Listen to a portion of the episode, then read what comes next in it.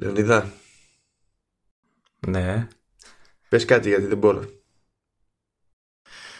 Μάνο ξύπνησες; Δεν ξέρω.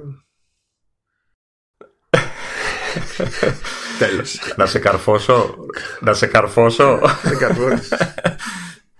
να πω ότι γράφουμε 19 Ιουνίου και είναι η ώρα 6 παρά 20 και έχεις ξυπνήσει πριν από 1,5 λεπτό. Αυτά είναι μεταξύ άλλων είναι και τα απόνερα της E3. Και μιας και λέω και απόνερα, χτες έριχνε καρέκλες και είχαμε διακοπές ρεύματος και δεν μπορούσαμε να γράψουμε τη μέρα που θέλαμε να γράψουμε. ε, ε, επίσης έλειπα εγώ. Οπότε ήταν και αυτό μια μικρή Εντάξει, λεπτομέρεια που δεν υποτίθεται- μπορούσαμε να Ναι, γράψουμε. ισχύει, ισχύει, ισχύει. Απλά υποτίθεται ότι υπήρχε ένα σενάριο που θα το κάναμε να δουλεύει, αλλά μετά δεν είχε κανένα νόημα να αναρωτηθούμε τι σενάριο θα μπορούσε να δουλέψει. Γιατί. Φαντάζεσαι, γιατί, γιατί εγώ το σενάριο αυτό που σου έλεγα ότι μπορεί να δουλέψει είναι ότι θα γράφαμε μετά τις 11.30-12 αφού έχω οδηγήσει 4 ώρες. ε, φαντάζεσαι τι ωραία που θα περνάγαμε γενικότερα. εγώ, εγώ εκεί δεν θα είχα πρόβλημα, θα ήμουν στον πρώτο ξύπνιο. Εσύ ήταν το πρώτο ύπνο, εντάξει, αλλά δεν θα το κάπου, θα το, θα το βολεύαμε. Ε, εντάξει όμως ξύπνα γιατί έχουμε πράγμα να, να πούμε σήμερα. Αν αν και μου το χάλασες λίγο. Εγώ ήμουν ψυχολογικά έτοιμος για iOS και μου τα γύρισες τη τελευταία στιγμή. Θες να πάμε Καταλίνα. Ε, να πάμε Καταλήνα, ένα νησάκι έχουμε κι εμείς μεταξύ των λειτουργικών συστημάτων, να μην δούμε το νησάκι πρώτα. Έτσι, έτσι το σκέφτηκα. Αλλά ε, τα λέγαμε, τα λέγαμε προηγουμένως στο προηγούμενο επεισόδιο για Mac Pro και τέτοια. Λέω απλά ξέρεις να κάνουμε τη, να ακολουθήσουμε τη φυσική ροή των πραγμάτων, ας το πούμε έτσι. Και αυτό που έχω καταλάβει κιόλας από τη δραστηριότητα online και από ε, εκπομπές του εξωτερικού κτλ. είναι ότι γενικά ρε παιδί μου ε, τράβηξε μεγάλο μέρος της συζήτησης το, το macOS και, λόγω, και ο- προφανώς ο Mac Pro και τα λοιπά πήγανε λίγο πακέτο γιατί μαζί με τις εξελίξεις Ναι. ξέρεις με Catalyst, Swift UI και τέτοια είχαν ε, πολλά να σκεφτούν διάφοροι και να, και να συζητήσουν ε, Ναι. αλλά τέλος πάντων είναι, σε κάθε λειτουργικό είναι πάρα πολλές οι αλλαγές οπότε θα τις πιάσουμε εδώ πέρα κατά περίπτωση Έλα μαρ, τι, τι πολλές αλλαγές. Το iOS τι έχει ας πούμε. Dark mode τελείως. ε, ναι, ναι, Έχεις τίποτα αυτό άλλο. innovation, innovation. το macOS, το macOS τι έχει; Δεν, δεν έχει μάλλον iTunes. ναι ναι Εντάξει. Α, αλλά, αλλά το, το iTunes συνεχίζει τα Windows, πώς φαίνεται αυτό; Εντάξει, ε, δεν τους νοιάζει. Ξεκάθαρα δεν είναι τους νοιάζει. η εύκολη λύση. Ε, προφανώς είναι και η εύκολη λύση για να συνδέει κάποιος το iPhone του σε PC. Έτσι, τώρα μην ασχολούμαστε να φτιάξουμε κάτι άλλο γιατί εντάξει, κουραζόμαστε κιόλας. Ναι, ναι, ναι. Βασικά, το, το- εντάξει, ωραία το, το ξεκινάς διότι έτσι κι αλλιώς τα πρώτα στη λίστα που έχουμε είναι τα, πώς να σου πω, τα, τα απόνερα του, του iTunes. Δηλαδή το σε τι έχει σπάσει το, το iTunes. Ε, και να, Ε, να, να, πω, ε, να πω εδώ πριν ξεκινήσεις Ναι. το χήμαρο ναι, ότι έτσι όπως ε, χαζεύω τη, τη λίστα εντάξει, έχει πάρα πολλά κοινά έτσι, μεταξύ των δύο λειτουργικών. Δύο τα λέω εγώ ακόμα, ας έχουν πει ότι υπάρχει και το iPadOS. Ε, δηλαδή πολλά από αυτά που θα πούμε σήμερα ουσιαστικά ισχύουν και για το iOS. είναι... Ε, Τώρα μου θύμισες, είδα μια συνέντευξη του, του Greg Josiak που είναι του marketing της Sony και του Greg Federighi ναι. ε, που κουμαντάρει οτιδήποτε έχει να κάνει με, με software. και ο Federighi ακόμα δεν έχει συνηθίσει μες στο μυαλό του ότι υπάρχει το iPadOS. Και λέει, Ε, ναι. κάνουμε το τάδε ξέρω εγώ πράγμα το οποίο ισχύει και στα τρία λειτουργικά γιατί μετράει ε, όχι και στα ναι, σα- αυτό που έλεγε δεν μετρούσε για το tvOS έτσι κι αλλιώς οπότε μέσα στο μυαλό Ναι. του σκεφτόταν macOS, iOS και watchOS και λέει μπλα μπλα, μπλα κάνει και στα τρία λειτουργικά πετάγεται ο Τζόζια από το marketing τέσσερα, τέσσερα Τώρα είναι τέσσερα Α ναι, ο Φεντερίκη ναι. ναι. Εντάξει, τώρα κρυβο, κρυβόμαστε λίγο πίσω από το δάχτυλό μας. Έτσι, iOS είναι και το iPadOS. Ok. Ναι, κοίτα, μα το, Εντάξει. μα το λένε και οι ίδιοι. Το λένε και οι ίδιοι. Απλά σου λέω ότι είναι και λίγο statement. Ναι. Ε, βάλε ότι πλέον και κάνουμε κάποια πράγματα τα οποία είναι ξε- ξεκάθαρα μοναδικά στην περίπτωση του iPadOS. Οπότε τέλος πάντων είπαμε να το, ε, να το επικοινωνούμε κάπως διαφορετικά. Τέλος πάντων, ε, για το iTunes, να πετάξω έτσι μια διευκρίνηση, είναι ότι ε, θα σπάσει σε, σε music ε, podcasts και το singing θα, είναι και στο, θα πηγαίνει στο Finder τέλος πάντων. Ε, Αλλά. Θα βάζα, και το, θα βάζα και το TV. Γιατί και αυτό ουσιαστικά μέρος του iTunes. Ναι, και, και το TV. Από την άποψη ότι από εκεί θα παίρνεις ταινίες. Σωστά, σωστά.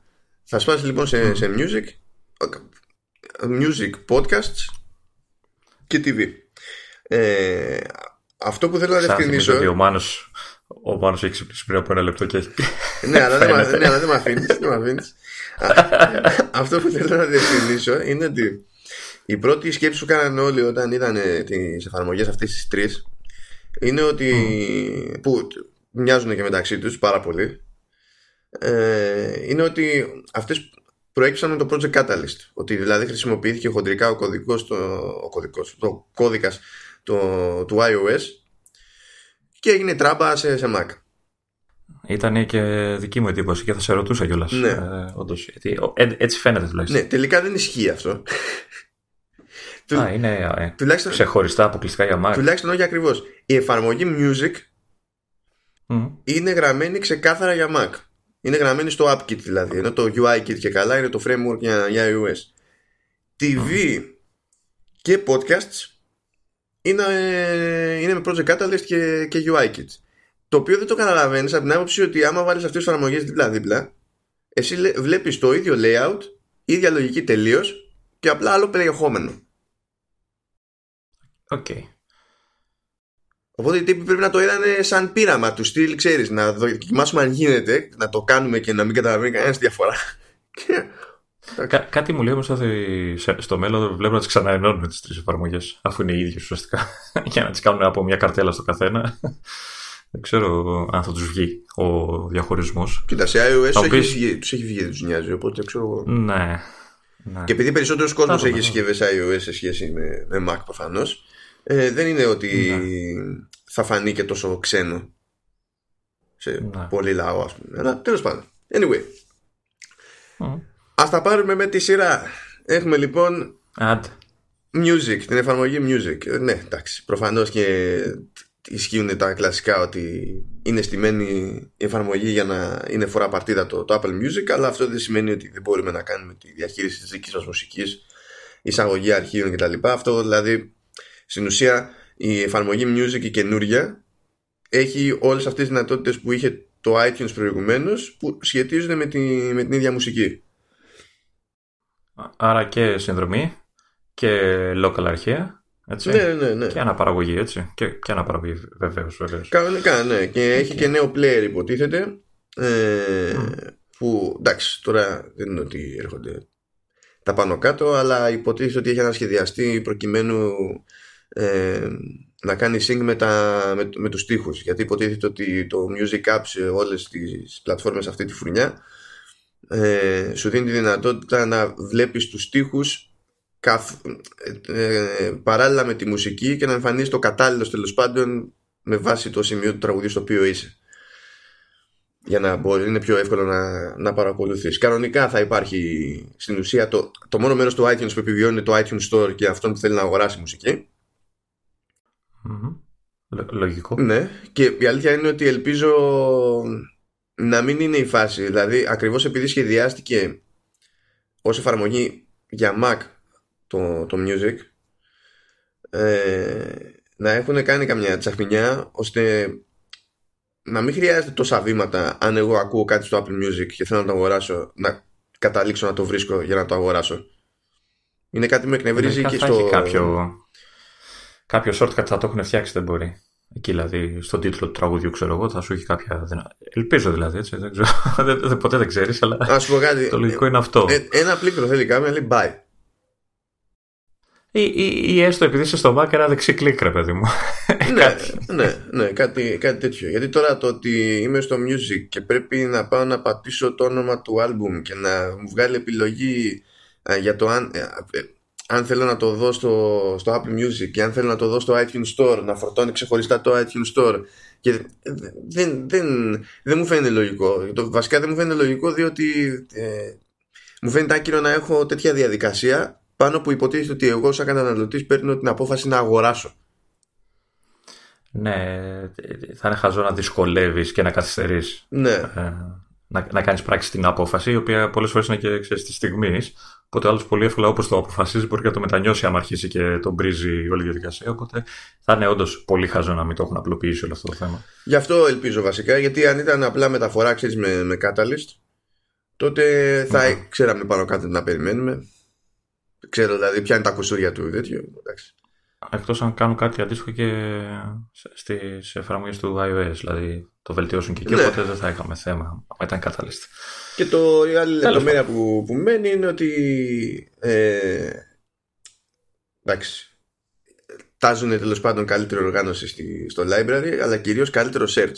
Έχεις δοκιμάσει να κάνεις search στο, στο iTunes? Ε, όχι, δεν έχω κάποια ιδιαίτερη συλλογή στο, στο iTunes γιατί με θυμάσαι έχω Spotify εγώ. Ναι. οπότε δεν έχω και local αρχεία πολλά.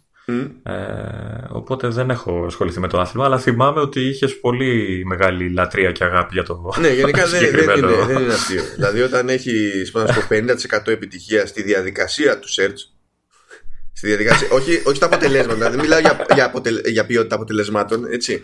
Αν έχεις 50% επιτυχία σε μια διαδικασία search, γενικά έχεις μια απο, αποτυχία μπροστά σου.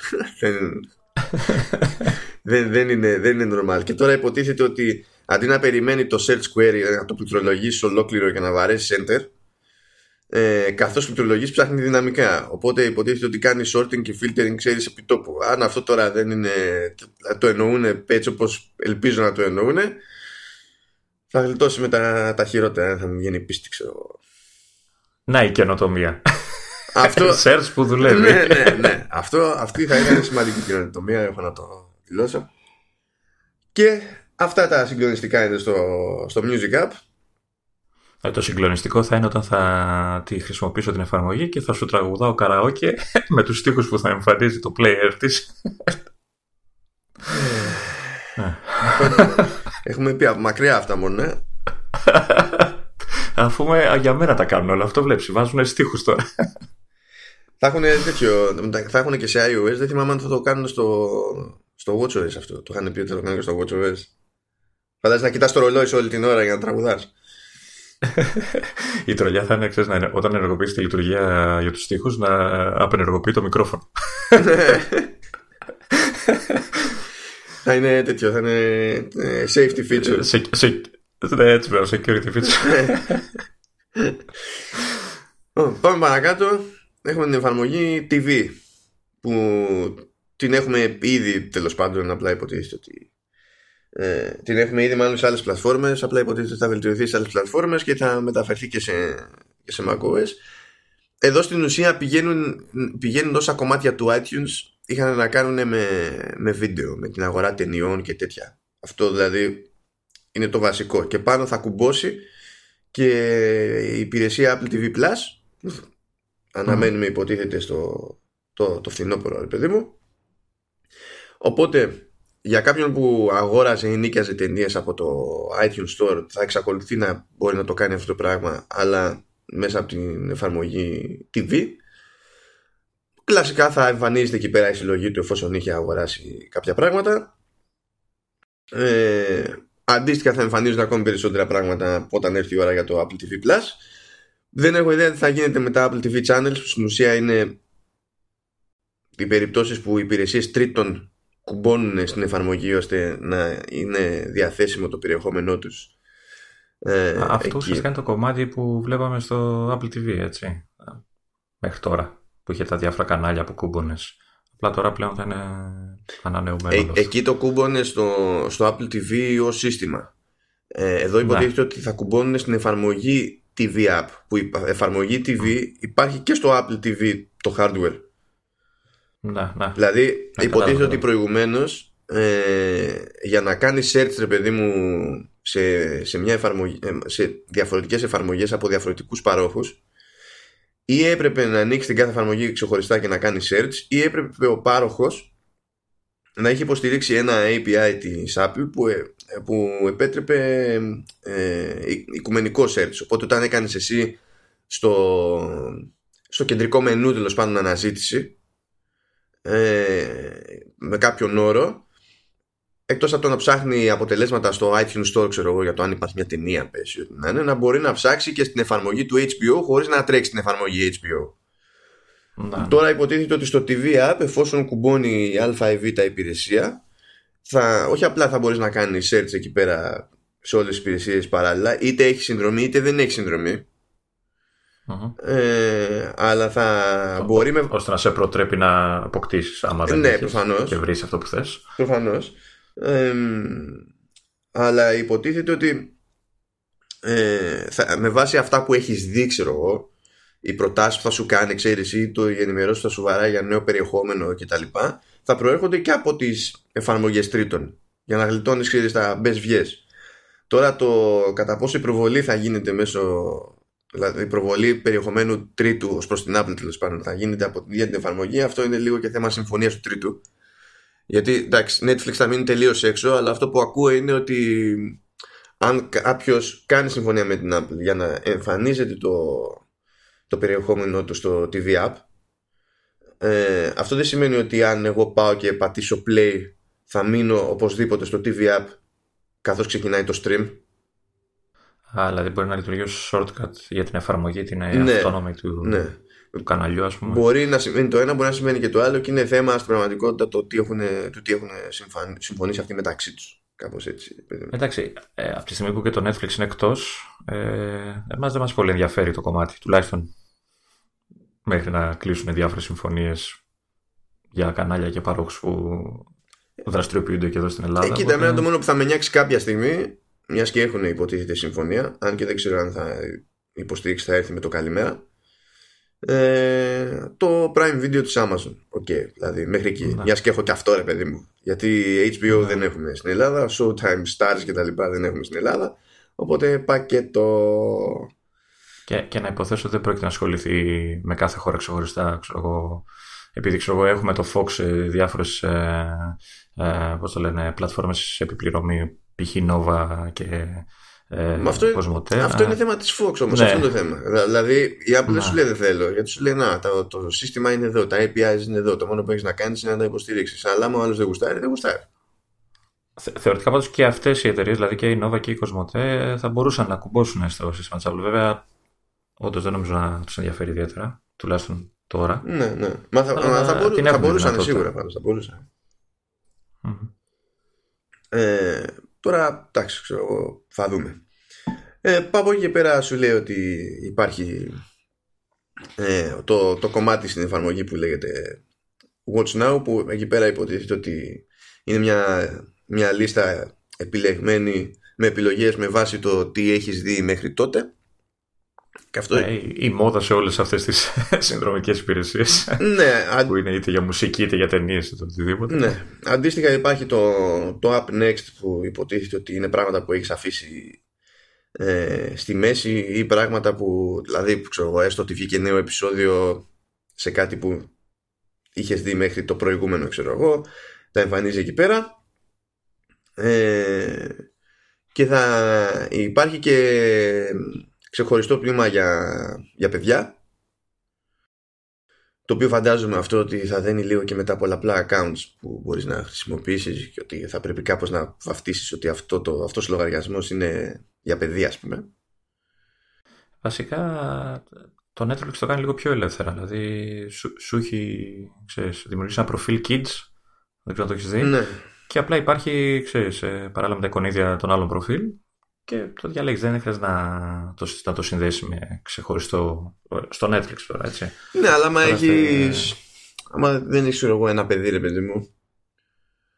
Δεν ξέρω αν θα είναι σε στυλ φίλτρο, ρε παιδί μου. Ότι ναι, μεν ε, έχεις το δικό μου απλά ID, αλλά άμα θες να δεις τα παιδικά σου, πας σε αυτή την ενότητα. Δεν χρειάζεται δηλαδή, να. Δεν ξέρω πώς το έχουν σκεφτεί, να σου πω αλήθεια.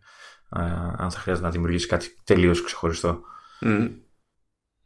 OK, okay. εντάξει, θα, θα δούμε θα το βαρέσει. Ναι. Ε, τώρα με, τη, με την εφαρμογή αυτή εντωμεταξύ υποτίθεται ότι θα αρχίσει, να, θα αρχίσει και υποστήριξη για 4K και HDR streaming ε, και έρχονται πακέτο και, τα, και τεχνολογίες στη, στη Dolby δηλαδή εντάξει λέει Dolby Digital, Dolby Digital Plus εντάξει ε, και Dolby Atmos τώρα όλα αυτά προφανώς ξέρεις, είναι ανάλογα με το μοντέλο. Το, Στην περίπτωση του 4K HDR και κυρίως του HDR ε, έχει να κάνει με, το, με, με πρόσφατα μοντέλα προφανώς που έχουν αρκετά υψηλή φωτεινότητα ξέρω εγώ στα, στα monitor ώστε να μπορούν να το κάνουν κάτι χοντρικά. Το, το Atmos που τσεκάρισα είναι για μοντέλα του, στην ουσία για, για MacBook βασικά του, του 18 και έπειτα. OK. Okay. Τα τελευταία τελευταία. Ναι, ναι, τα πιο πρόσφατα. Ε, αλλά αυτή είναι μια εξέλιξη της προκοπής γενικά διότι όλα αυτά τα συστήματα δεν έμπαινε ποτέ στον κόπο να τα υποστηρίξει Apple. Ναι. Ό,τι δουλειά και αν έκανε. Ε, και είναι διπλά, τουλάχιστον σε Mac, έτσι. Ε, αλλά και σε iOS δεν είναι ότι είχαμε Dolby Atmos και, και τέτοια. Αλλά τέλος πάντων, αυτό είναι ένα, είναι ένα βήμα της προκοπής γενικά. Α, ε, αυτά τα συστήματα λέει ότι θα υποστηρίζουν.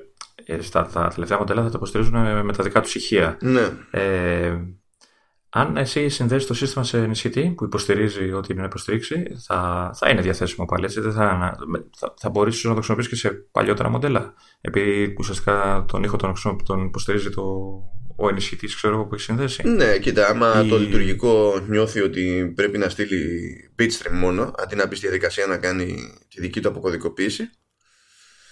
Αλλά και δική του αποκωδικοποίηση να κάνει, άμα έχει επιλογή το λειτουργικό τέλος πάντων ή λειτουργεί στον αυτόματο ότι άμα δώσω, άμα δεις ότι πετάω ήχο και εικόνα από HDMI εδώ στα όλα και θα βγάλω εγώ άκρη στην άλλη μπάντα, τότε ναι, δεν υπάρχει κάποιος λόγος να μην υποστηρίζεται. Αυτό θα μπορούσε δηλαδή να υποστηριχθεί και τώρα σε επίπεδο λειτουργικό. Άσχετα με το τι μπορείς να δεις στο, στο ίδιο το, το μηχάνημα.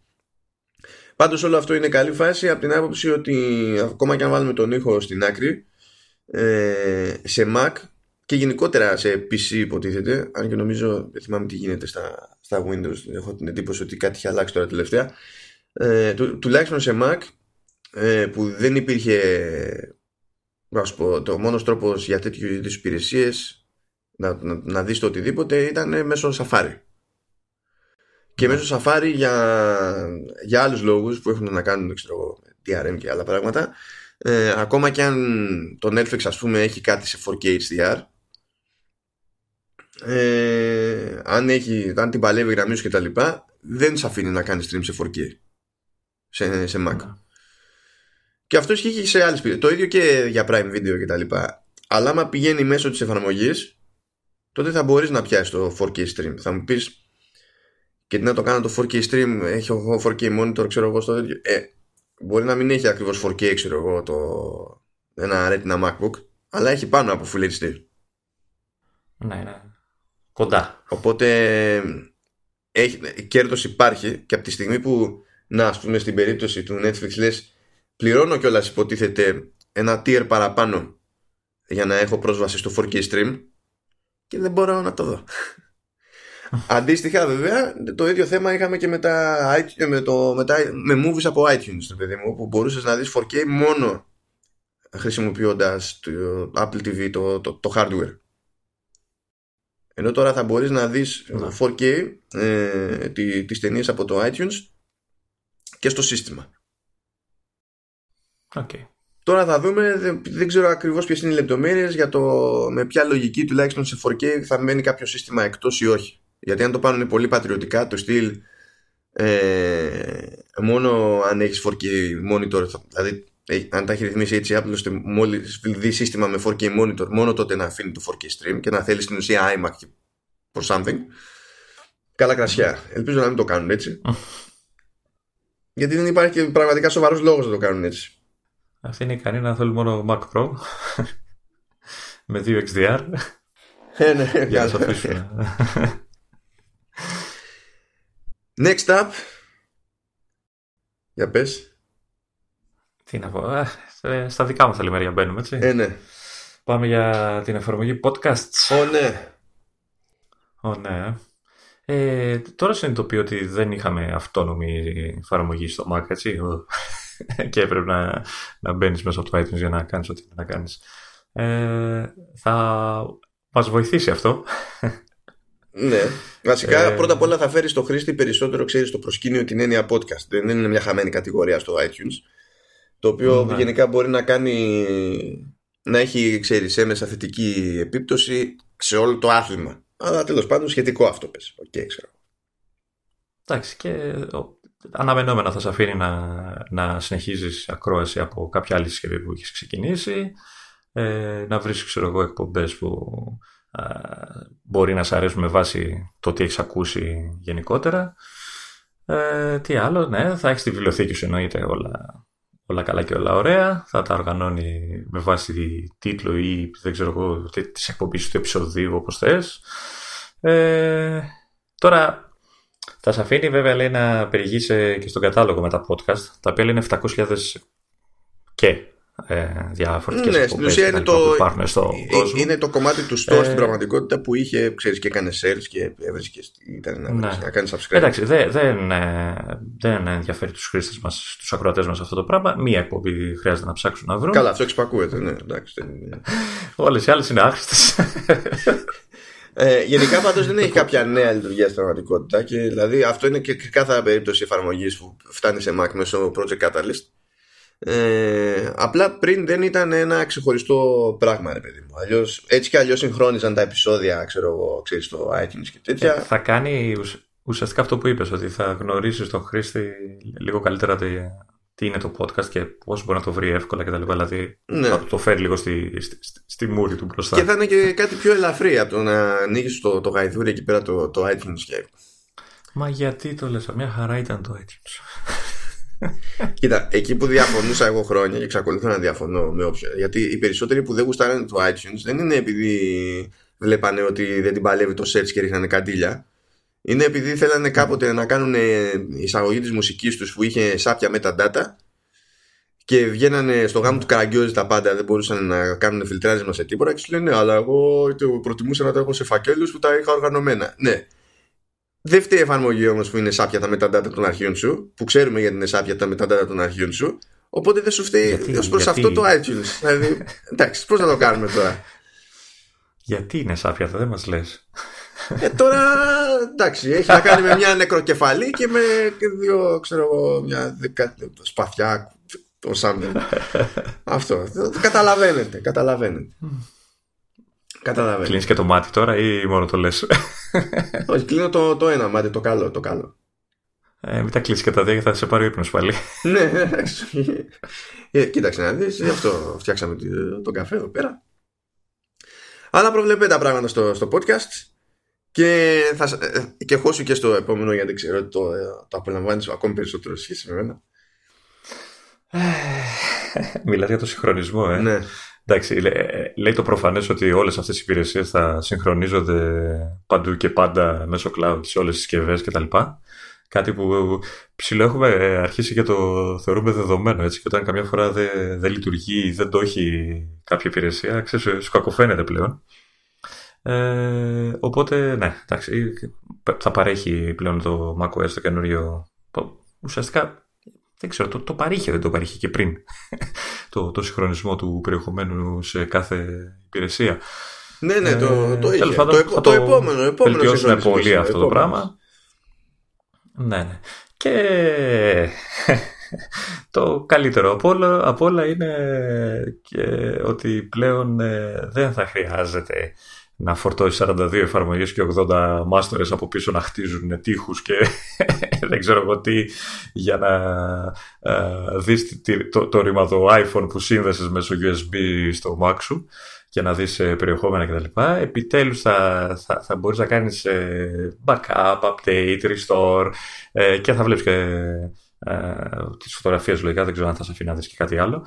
Ε, κατευθείαν από το Finder θα δέχεται δηλαδή το, την ε, συσκευή ως ε, εξωτερικό δίσκο, να το πούμε. Σαν Κάπως έτσι. Αν, και, αν και δεν νομίζω, δηλαδή στην περίπτωση των φωτογραφιών, ας πούμε, πάλι θα, απλά θα σου δίνει την επιλογή να κάνεις import ξέρω εγώ, σε photos ή κάτι τέτοιο. Άμα θέλεις να το κάνεις χειροκίνητα, δεν νομίζω ότι θα στα εμφανίσει το Finder. Κοίτα, κάποια στιγμή, ε, όχι μέχρι τώρα, μπορούσες να βλέπεις τι φωτογραφίε σου σαν να ε, σύνδεσαι ένα στικάκι. Έβαζες το, το iPhone ξέρω, με τις φωτογραφίες και σου άνοιγε το φάκελο με τις φωτογραφίες, μπλα μπλα και έβλεπες τα αρχεία. Και μάλιστα μπορούσες να τα κάνεις και κόπης σε εκτός φώτος, ρε παιδί μου. Παρά, αλλά ταυτόχρονα σου, σου έδινε και τη δυνατότητα να, να, να, να τις ε, περάσεις και στο, ε, στη συλλογή σου. Ε, γι' αυτό λέω ότι μπορεί να, να το διατηρήσουν. Ε. Ναι, αλλά αυτό πάλι, πάλι μέσω φώτος δεν γινόταν αυτό όμως. Αυτό που λες ότι σου, σου εμφάνιζε τα, τα αρχεία και τα βλέπεις στο, στο έκανες στο Finder. Έχω την εντύπωση. Όχι, ξέρεις τι, ε, έχω, ξέρεις τι το μπερδεύω, νομίζω στα Windows σε αφήνει να το κάνεις έτσι.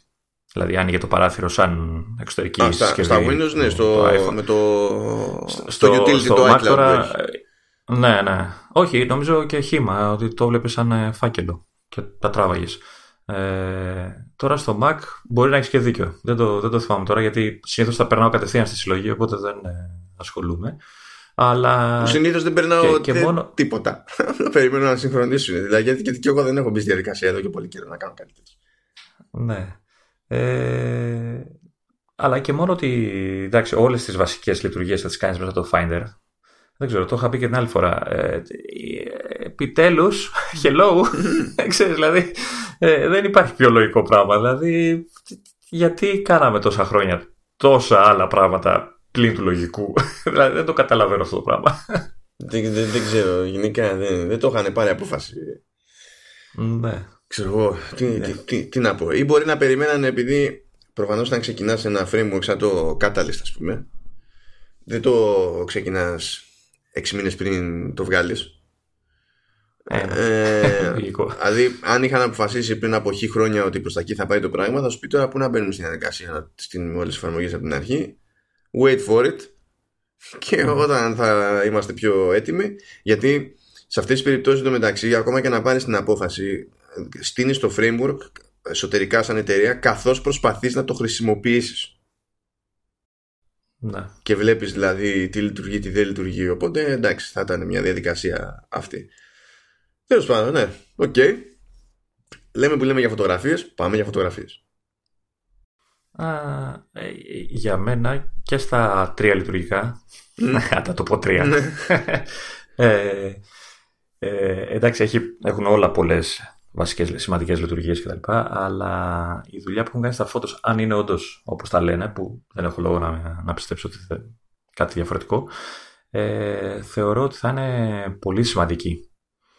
Ε, και το λέω γιατί ε, όλα αυτά που θα πούμε σε λίγο ε, θα επηρεάσουν άμεσα και τον ε, απλό χρήστη, ρε παιδί μου.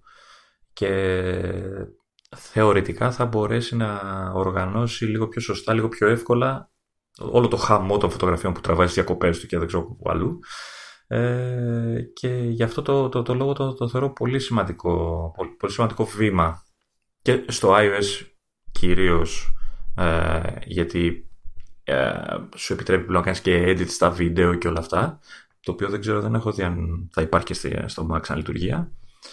Ε, να κάνεις edit για τι edit εννοείς; Ε, αυτό που κάνεις στα, πλέον στα iOS θα σου κάνει θα, θα σου πει να κάνεις και περιστροφές και φίλτρα και χρώματα να αλλάζεις το βίντεο και τέτοια. Α, ε, κοίτα, on device. φαντάζομαι πως είναι αλλά σε, σε Mac ε, αν ήθελες να κάνεις περιστροφή ενός βίντεο το κάνεις από το QuickTime. OK. Okay. το, το, το κάνεις και τέτοιο. Ε. Αν ήταν και χύμα σε κάποιο folder, το έκανες και με Quick Action στο Finder. Ναι, εντάξει. Απλά ε, ωραία είναι όλα αυτά, αλλά δεν θα ήταν άσχημο να, ξέρεις, να, τα, να τα έχουν συγκεντρωμένα όπως θα το έχουν στο, στο iOS. Ναι, ναι. Αλλά ακόμα και αν δεν υπάρχει αυτή η δυνατότητα, όλα τα άλλα που θα αναλύσουμε ε, νομίζω ότι είναι πολύ σημαντικά ακριβώς γιατί αγγίζουν έναν ε, πιο normal, να το πω χρήστη από εμάς που τα ψάχνουμε όλα και δεν ξέρω εγώ τι. Ε, γιατί θα μπορέσει ο άνθρωπος να, να παίξει και να οργανώσει τη συλλογή του πιο ωραία, πιο σωστά. Πώς θα το πω. Ναι, ναι, ναι. Και στην ουσία τα, οι χοντρές αλλαγές, έτσι όπως τις αντιλαμβάνουμε τουλάχιστον, βασίζονται πιο πολύ στο, σε, σε, σε machine learning και τέτοια πράγματα. Έχει να κάνει με τον τρόπο με τον οποίο αντιλαμβάνει το σύστημα της φωτογραφίας και το περιεχόμενό του. Και, και άρα σε ιδανικές συνθήκες θα είναι αόρατη όλη αυτή η διαδικασία στον, ε, στο μέσο χρήστη. Έτσι. Δεν θα, απλά θα βλέπει κάτι και θα λέει: Ω, μου το έφερε, αλλά δεν θα ασχολείται με το ναι, πώς ναι. και γιατί και οτιδήποτε. Οπότε για, με αυτό το σκεπτικό υπάρχει καινούργια ανασχεδιασμένη καρτέλα φώτος. Ε, που υποτίθεται ότι εκεί πέρα βρίσκουμε ανάμεικτα, παιδί μου, ανάμεικτες και τις φωτογραφίες και, τη, και τα memories που τέλος πάντων και βίντεο και ό,τι να είναι. Απλά αντί να είναι κατά κανόνα ένα χυμαδιό από πράγματα υποτίθεται ότι γίνεται μια κάποια διαλογή με κάποιο, με κάποιο αυτοματισμό. Ε, καλά έτσι κι αλλιώς γίνεται κατανομή σε μέρες, μήνες και, και έτος και υποτίθεται ότι είναι πιο εύκολο τέλος πάντων να γυρίσει κάποιος χρήστης στην ανάλογη εποχή πριν από τόσο καιρό ξέρω εγώ ε, ναι. και αυτά τα πράγματα θα γίνονται θα αναδύονται ας το πούμε κάπως έτσι σαν πληροφορίες και, και στον αυτόματο διότι όταν το σύστημα καταλαβαίνει ότι κάθε χρόνο τέτοια εποχή κάποιος έχει γενέθλια, ξέρω εγώ, για τραβάς φωτογραφίες, ε, θα φροντίζεις να σε βάζει να, να ψάχνεσαι, να τα φέρνει αυτά στον αφρό τέλος πάντων για να είναι πιο εύκολο να τα πετύχεις. Ε, τώρα φροντίζουν, υποτίθεται, επειδή κατά κανόνα οι καρτέλες αυτές ήταν πάντα ένας αχταρμάς από thumbnails. Φροντίζουν υποτίθεται και με animations και τέτοια πράγματα με τις λεπτομέρειες. Ε, να συνειδητοποιείς που είσαι στη, στη ροή και, το, και στο χρόνο. Και ε, ακόμα και όταν αλλάζεις τέλος πάντων τρόπους προβολής να μπορείς να, να όταν επιστρέψεις ξέρω, στο, στο προηγούμενο στυλ προβολής να επιστρέψεις στο σημείο που ήσουν για να μην αρχίσεις να ψάχνεις πάλι από την αρχή αυτό είναι χαζή λεπτομέρεια αλλά είναι σημαντική λεπτομέρεια ναι. Και είναι εξή από τις λεπτομέρειες που τη συνειδητοποιείς όταν το χρησιμοποιείς το, το όλο θέμα, έτσι. Ε, ναι, ναι. Τώρα, ε, υποτίθεται ότι θα είναι μεγαλύτερη η προεπισκόπηση το, το, το, τα thumbs φαντάζομαι το, των φωτογραφίων για να είναι ευκολότερο να βγάζουμε άκρη όταν έχουμε παρόμοιες λήψεις ε, και εδώ κάπου μπαίνει και η όλη υπόθεση με machine learning και artificial intelligence ας πούμε ε, ώστε όταν, δι, όταν προβάλλεται μια προεπισκόπηση επειδή δεν είναι απαραίτητα όλη, ολόκληρο το καρέ ε, το, το thumb να έχει διαλέξει αυτό που αντιλαμβάνεται ως καλύτερο, ως πιο σημαντικό μέρος του, του καρέ ας πούμε.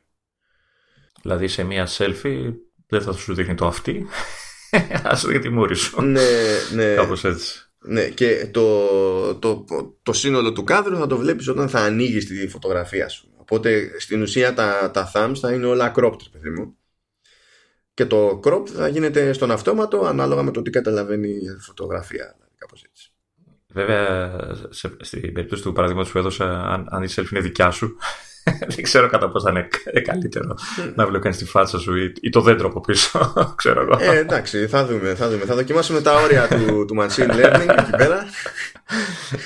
Θα προσπαθήσω να του εξηγήσω κάποια μέρα τι είμαι, με τι μοιάζω ε, τώρα στη ροή υποτίθεται ότι θα ξεκινάει αυτόματα αναπαραγωγή των live photos και των, και των βίντεο. Το οποίο.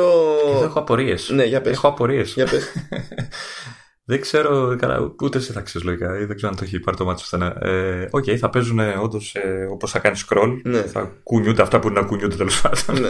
και θα μένουν ακίνητα αυτά που είναι ακίνητα. Ε, τι γίνεται στην περίπτωση, π.χ. τη δική μου που έχω πετάξει όλες τις φωτογραφίες στο iCloud, ξέρεις με το library που έχει τώρα θα, αυτή η κίνηση θα χρειάζεται, ξέρω εγώ, είμαι έξω στον δρόμο, θα χρειάζεται 3G. Θα υπάρχει κάποια επιλογή που θα σου λέει, ξέρω εγώ, θα παίζουν αυτόματα όταν είναι σε Wi-Fi. Θα κρατάει cash ε, τοπικά. Καλά, ότι κρατάει τα πρόσφατα ε, πρόχειρα. Προφανώς, τα κρατάει. Ναι. Και άμα θέλεις να του πεις ότι θα κράτα τα όλα, μπορείς να αναγκάσεις το σύστημα να τα κρατήσει όλα. Έτσι κι αλλιώς. Ε, ναι. Τώρα να προσπαθήσει εκείνη την ώρα να κάνεις stream κατά μία έννοια ε, ή να τραβήξει το αρχείο από, από cellular. Και αυτό είναι ελεγχόμενο διότι με αυτές τις διεργασίες όπως και το συγχρονισμό και τέτοια ας πούμε ε, τα κάνει εξορισμού μέσω Wi-Fi. Και όταν πας, δηλαδή εσύ θα δεις το thumb αν είσαι εκτός Wi-Fi θα στο δείξει το thumb γιατί τα έχει κατεβάσει τα previews ας πούμε. Αλλά βλέπεις ότι όταν πας να τα ανοίξεις, τότε μπαίνεις στη διαδικασία και κατεβάζει και το κάνει ακόμα και για απλή φωτογραφία. Πόσο μάλλον για live photo ή ακόμη χειρότερα για βίντεο. Δεν νομίζω να πηγαίνει και να στραβάει. Άρα πιθανολογώ ότι θα είναι ακίνητα όταν είσαι σε φάση τέτοια και του είσαι ότι μόνο ξέρω, σε WiFi θα, θα κάνεις ό,τι είναι να κάνεις. Ή αυτό, Λογικά ή θα, με, θα, θα μένουν ακίνητα. Ή θα κατεβάζει αντίστοιχα τα previews. Και θα τα έχει κατεβάσει από πριν. το οποίο θα αυξάνει λίγο την κατανάλωση, έτσι, το δεδομένο εννοώ. Γιατί, θα το, έχει- θα το έχει κάνει και αυτός σε Wi-Fi. Α, εντάξει. Α, και θα τα κρατάει, εννοείς όλα. Μα αυτό κάνει local, και τώρα στο- έτσι κι αλλιώς με τα, με τα previews Ναι, που τραβάει. ναι, ναι. Δεν σου κατεβάζει όλες Ναι. τι φωτογραφίες. Άρα θα είναι ένα preview, ας πούμε, αλλά animated, ας πούμε, κάπως έτσι. Ναι, κάτι, Αυτό. κάτι τέτοιο ενδεχομένως έτσι. Δηλαδή, ε, ε, γιατί μπορείς να το αγνοήσεις τελείως ή μπορείς να κάνεις κάτι τέτοιο ώστε να μην.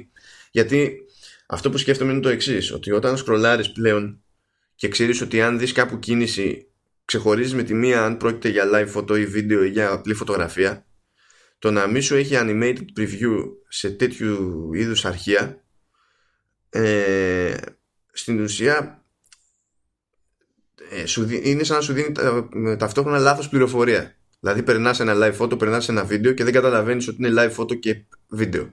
Ενώ στα πρόσφατα ξέρω εγώ θα το καταλαβαίνεις.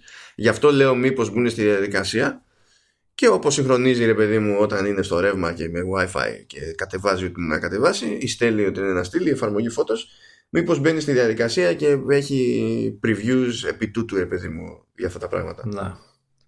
Εντάξει. Okay, κάτι θα δούμε. Ε, Δεν ξέρω κιόλας πόσο καλά θα, θα είναι όλο αυτό σε παλιότερα μοντέλα. Ειδικά στο, σε iPad και iPhone δηλαδή. Γιατί; Ε, πο- πόσο θα ζορίζει.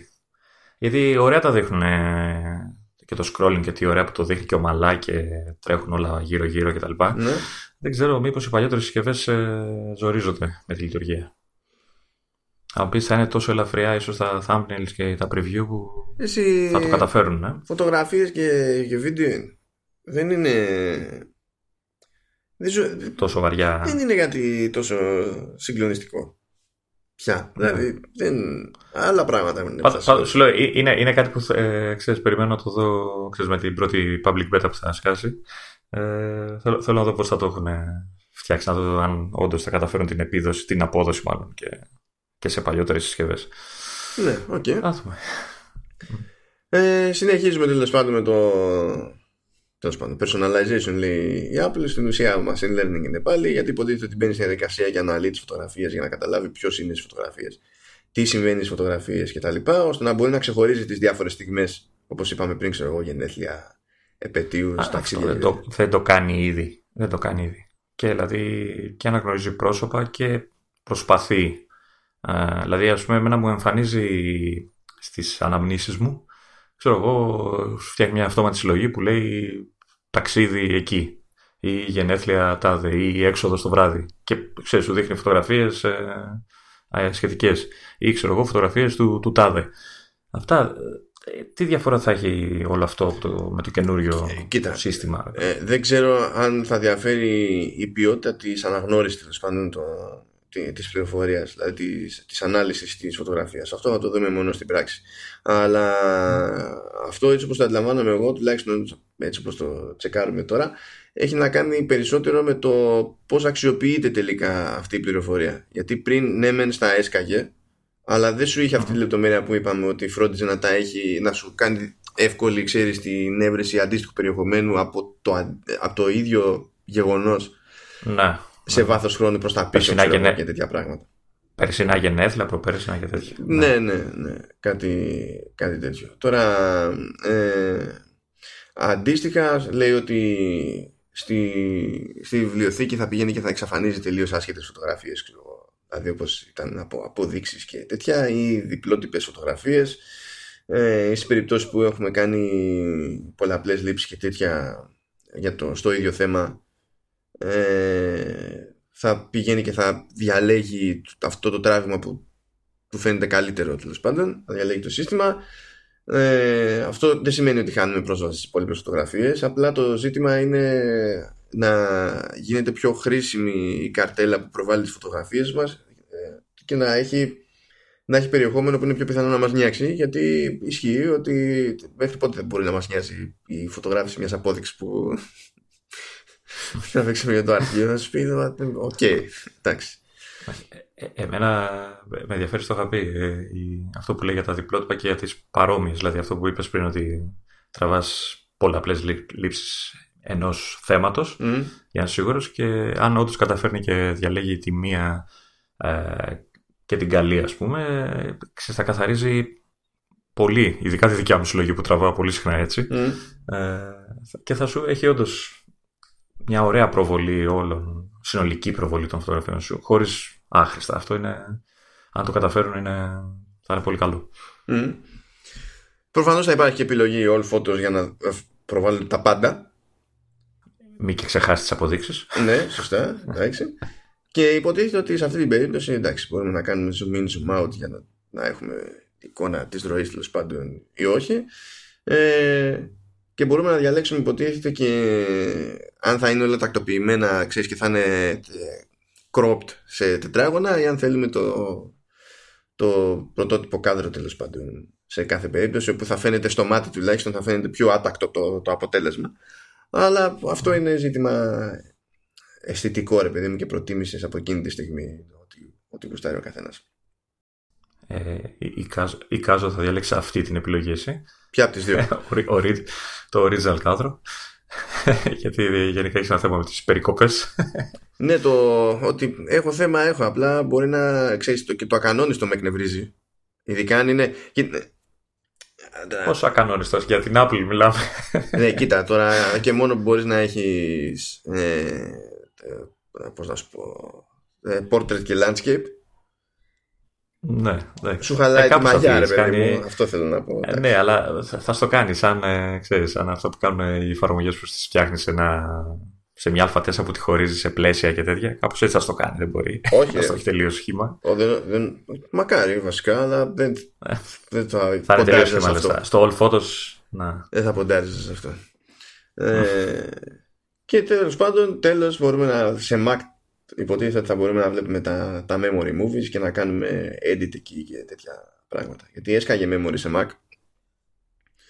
Αλλά για κάποιο λόγο ε, ήταν πιο εύκολο να τα πειράξεις σε, σε iOS παρά στην εφαρμογή ε, για Mac. Και εννοείται ότι ό,τι αλλαγή γίνει εκεί πέρα στο, στο edit, εντάξει, περνάει και στις άλλες πλατφόρμες τέλος πάντων μέσω του, του iCloud.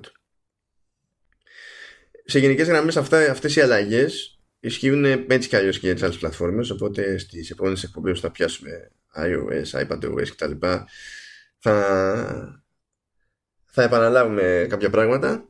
Χάνει πληρότητα τέλος πάντων για να έχει ο καθένας εικόνα για το λειτουργικό που τον ενδιαφέρει. Αλλά τέλος πάντων ναι παρακάτω σε κάτι ακόμη πιο χρήσιμο. Φωτογραφίες και αειδίες τώρα αναμνήσεις και οικογένειες και κολοκύθια τούμπανα Πάμε εδώ. Να σημειωθεί λοιπόν η αντίδρασή σου. ναι. Πάμε εδώ, εφαρμογάρα Notes. Mm. Ένα όνειρο του Μάνου γίνεται πραγματικότητα. Ε, κοίτα, αλήθεια είναι ότι πότε κάνανε το μεγαλύτερο design, πρόπερση. νομίζω. Ε, από τότε και έπειτα έγινε, έγινε εφαρμογή της προκοπής το, το Notes.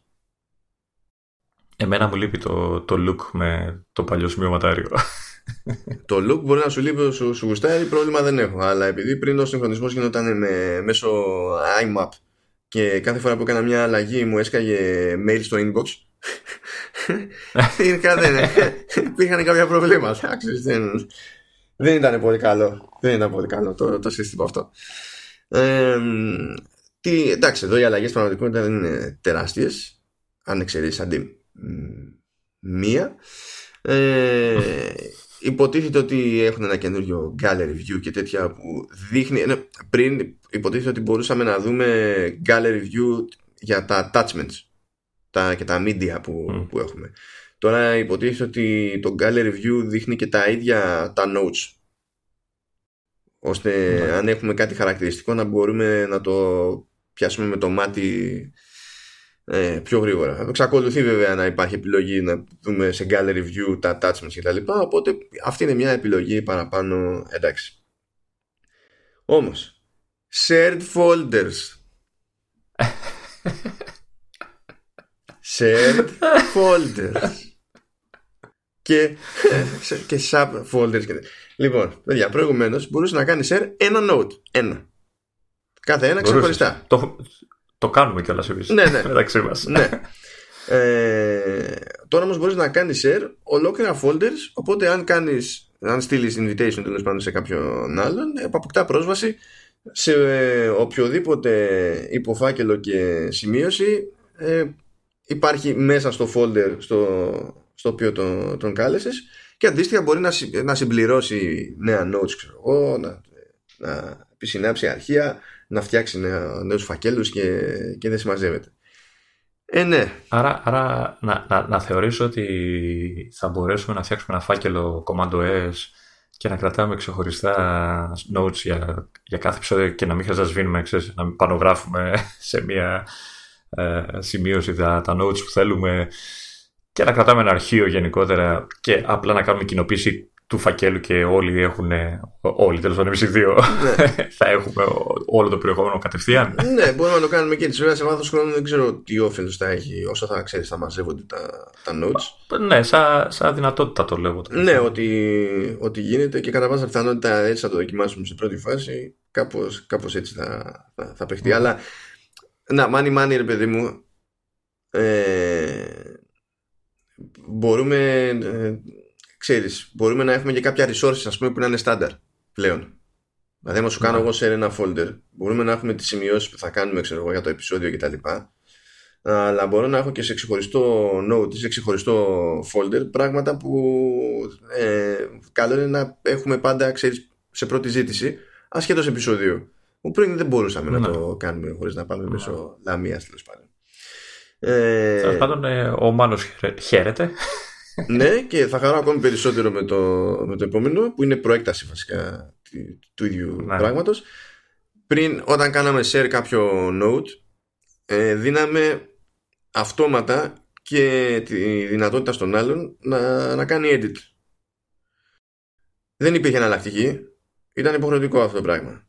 Ε, τώρα μπορούμε να κάνουμε share ε, και να κρατήσουμε το, το note ή το folder τα λοιπά σε view only mode. Δηλαδή μόνο να μπορεί να δει ο άλλος. Που ε, εδώ μεταξύ μας δεν έχουμε κάποιο τέτοιο καημό αλλά αν υποθέσουμε ότι εγώ θέλω να ε, φτιάχνω κάτι πρόχειρο τέλος πάντων και θέλω να το δείξω σε κάποιον αλλά δεν θέλω αυτός ο κάποιος επειδή είναι αλαφροίσκετος να πει oh, oh, command all ε, backspace delete key και, και να ρωτιέμαι τι έγινε μετά. Ε, ναι, καλό είναι σε τέτοιες περιπτώσεις Άρα εγώ θα, θα, θα, μπορώ να συνεχίσω να ζωγραφίζω ανθρωπάκια και, και λελουδάκια στις σημείες που μου στέλνεις και θα έχεις full πρόσβαση. ναι, ναι, θα, δυστυχώς θα μπορεί, δυστυχώς. Βέβαια δεν ξέρω τι θα καταλαβαίνει το search γιατί το search λέει που και αυτό είναι καλή φάση. Ε, το search είναι βελτιωμένο και υποτίθεται ότι τώρα ε, θα σκανάρει και τις εικόνες που έχει επισυνάψει κάποιος και θα μπορεί να αναγνωρίζει υποτίθεται αντικείμενα και είδος σκηνής στις, στις, στις εικόνες. Ε... και την αξία μου στη ζωγραφική. Και θα κάνει βέβαια αυτό στάνταρ δεν θα, δεν θα ισχύει στα, στα ελληνικά στάνταρ όμως. Λέει ότι όταν θα mm. κάνει θα χρησιμοποιήσει το document scanner του, της ίδιας εφαρμογής ότι θα, κατά μία έννοια θα κάνει και, και OCR οπότε στο search θα μπορείς να ψάχνεις για text που είναι σε document σε, σε PDF ξέρω εγώ και ότι θα μπορείς να το, να το ψάξεις. Ε, Μικρή ελπίδα γιατί υπάρχουν ελληνικά OCR όχι ότι δουλεύουν τις προκοπής αλλά υπάρχουν. Ή, ή ξέρω εγώ μια ένα μικρό το, το ζήτημα δεν είναι αν υπάρχουν. Το ζήτημα είναι σε αυτές τις περιπτώσεις τι κάνει συνήθως η Apple. Ε, χαίρομαι πολύ. Το ότι υπάρχει ελληνικό OCR Μπράβο. Αλλά. ναι. Οκ. Τώρα για. Εντάξει. Για. Για checklist που αρνούμε να. Δηλαδή, επειδή έχω δει την ελληνική απόδοση που είναι λίστες ελέγχου, αρνούμαι. Τέλος πάντων, ναι. σε, σε λίστες υποτίθεται ότι προηγουμένως φτιάχναμε τη, τη λίστα και δεν μπορούσαμε να πειράξουμε τη λίστα. Μπορούσαμε μόνο να το τικάρουμε, ξέρω εγώ το, το κάθε αντικείμενο στη λίστα. Τώρα μπορούμε να αλλάξουμε με drag and drop τη σειρά Είμαι, και με keyboard shortcuts. Μ' άρεσε αυτή η λεπτομέρεια. Ε, και τα πράγματα που έχουν ολοκληρωθεί τέλος πάντων μπορούμε να φροντίσουμε να εξαφανίζονται από τη λίστα ή να πηγαίνουν στο μπάτο της λίστας για να μην μπλέκουν με τα υπόλοιπα ενώ πριν μένανε εκεί πέρα που ήταν τέλος πάντων. Ε, και υποτίθεται ότι αν είναι μια λίστα που χρησιμοποιούμε ξανά και ξανά και τη, τα τι κάναμε όλα αυτή τη φορά αλλά θέλουμε να την ξαναχρησιμοποιήσουμε στο μέλλον ε, αντί να πηγαίνουμε και να ξετικάρουμε μία-μία επιλογή για να επανέλθει στη, στην αρχή της και ασπίλωτη μορφή ε, ότι θα έχει επιλογή για uncheck all στην ουσία δηλαδή τέτοια φάση.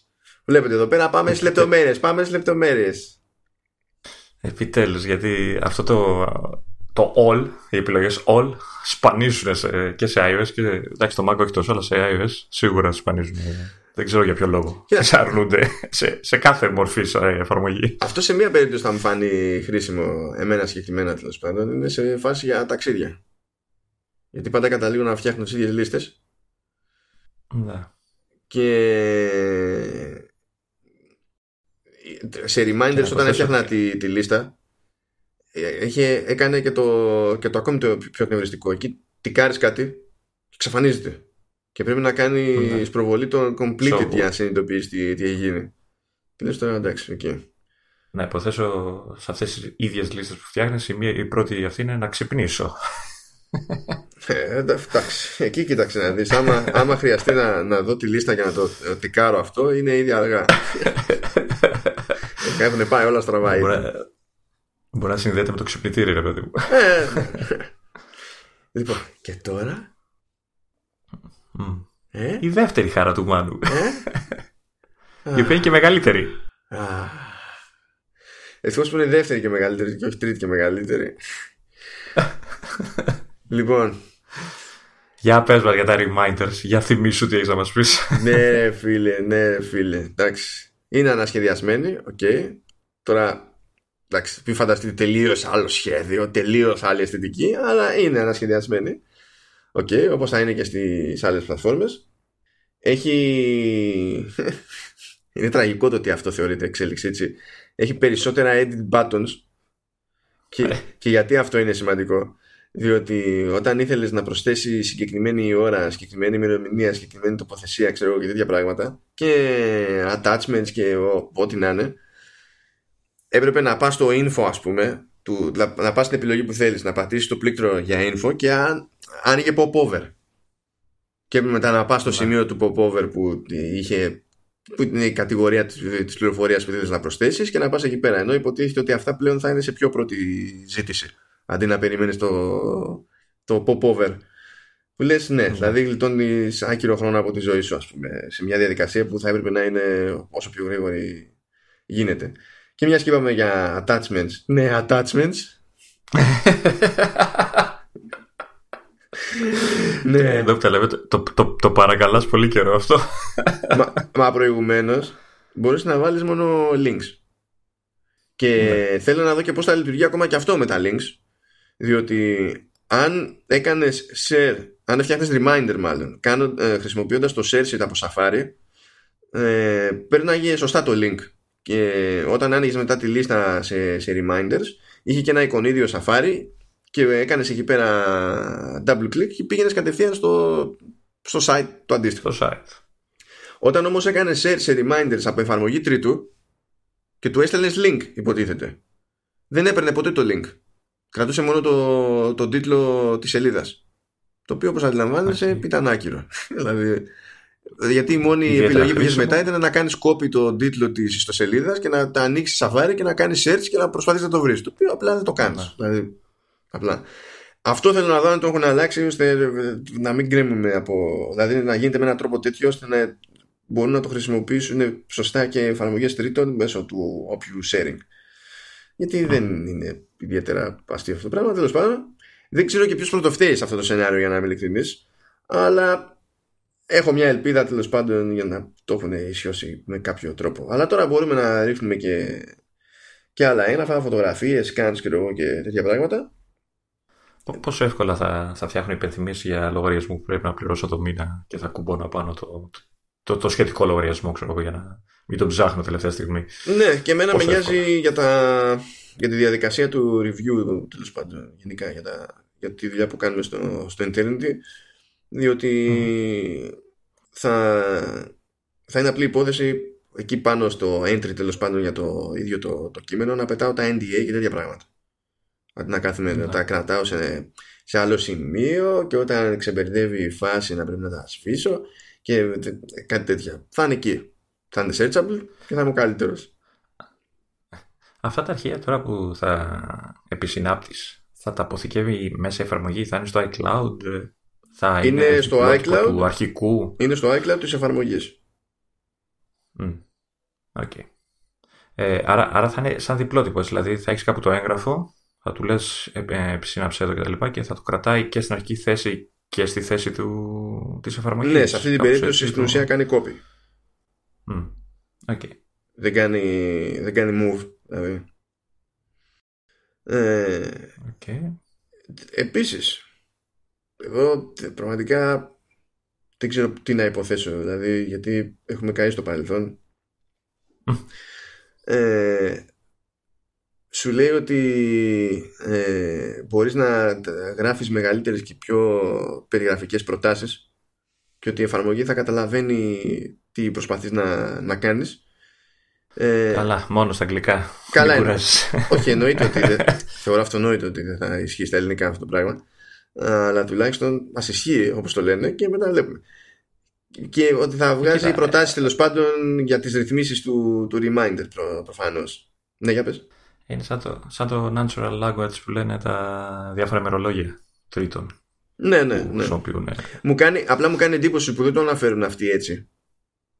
Οπότε δεν ξέρω αν από κουσούρι εσωτερικά όλο αυτό μες στο μυαλό τους δεν είναι και καλά με αυτή την ορολογία ή αν δεν πάνε να κάνουν κάτι τόσο καλό ξέρω εγώ οπότε αποφεύγουν να χρησιμοποιήσουν τον όρο για να μην κάνουν περίεργη εντύπωση.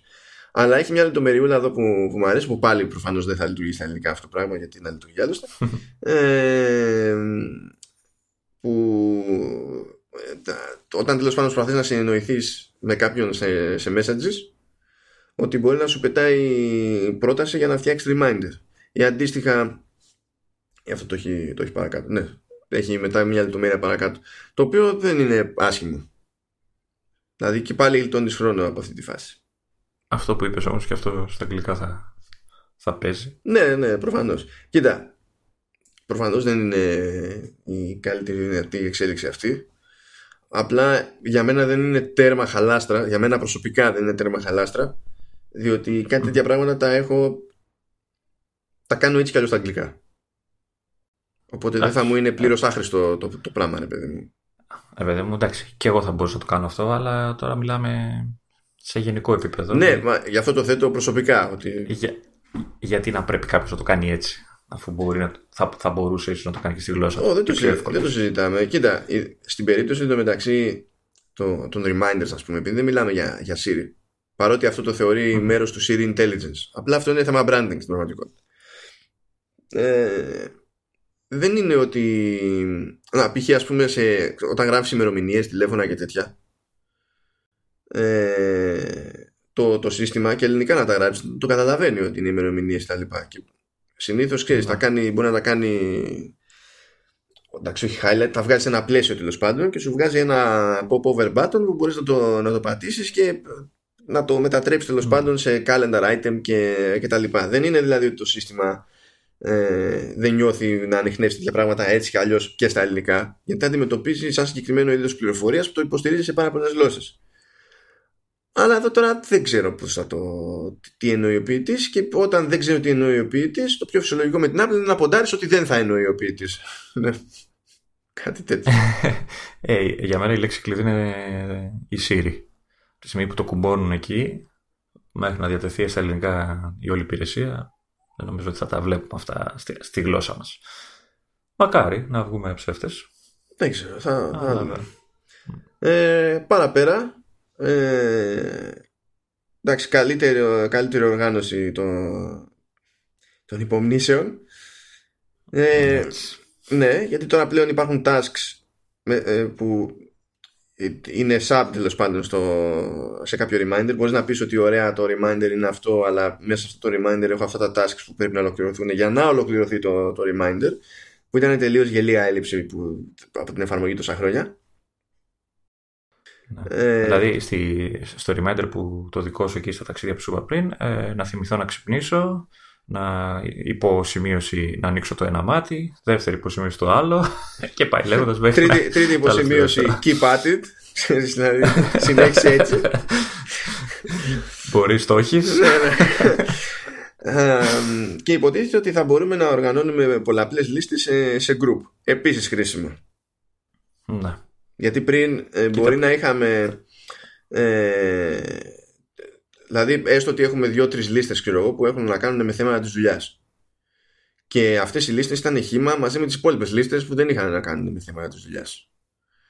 Ενώ τώρα θα μπορείς να το οργανώσεις και να πεις ότι ωραία, υπάρχει το γκρουπάκι που έχει μέσα τις λίστες με τα reminders και τα tasks σου ότι είναι για αυτό το γκρουπάκι και υπάρχει το άλλο γκρουπάκι που είναι για τα άλλα πραγματάκια. Ναι. μπορεί να γλιτώσει αυτή τη ζωή το face για το, για το Things. Μπορεί, μπορεί να την παλέψει. Μπορεί να την παλέψει.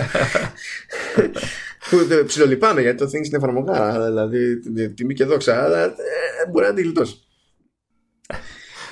Ο Μάνος ελπίζει. Ε, ναι, ναι. Τρεις ναι. Τώρα έχει λέει smart list και καλά για αυτόματη οργάνωση των, των reminders. Δηλαδή, τα, τα smart list. Ναι. Γιατί τα λέτε smart list; Ε, smart list. Φίλτρα δεν είναι ουσιαστικά.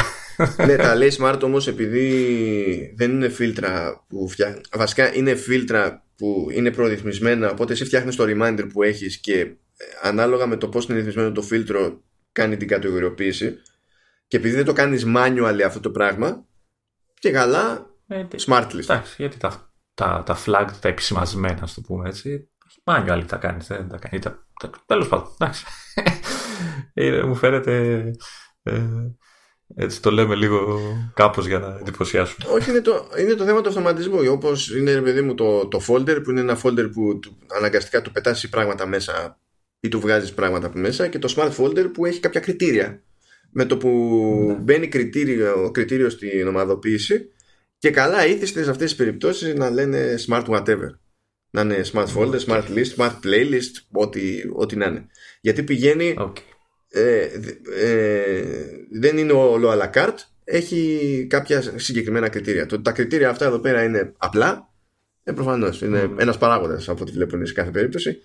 Αλλά χώρια που σε ένα smart list δεν υπάρχει παράγοντας. Είναι όλα τα reminders μαζί. Δηλαδή είναι, άμα είναι reminder μπαίνει εκεί.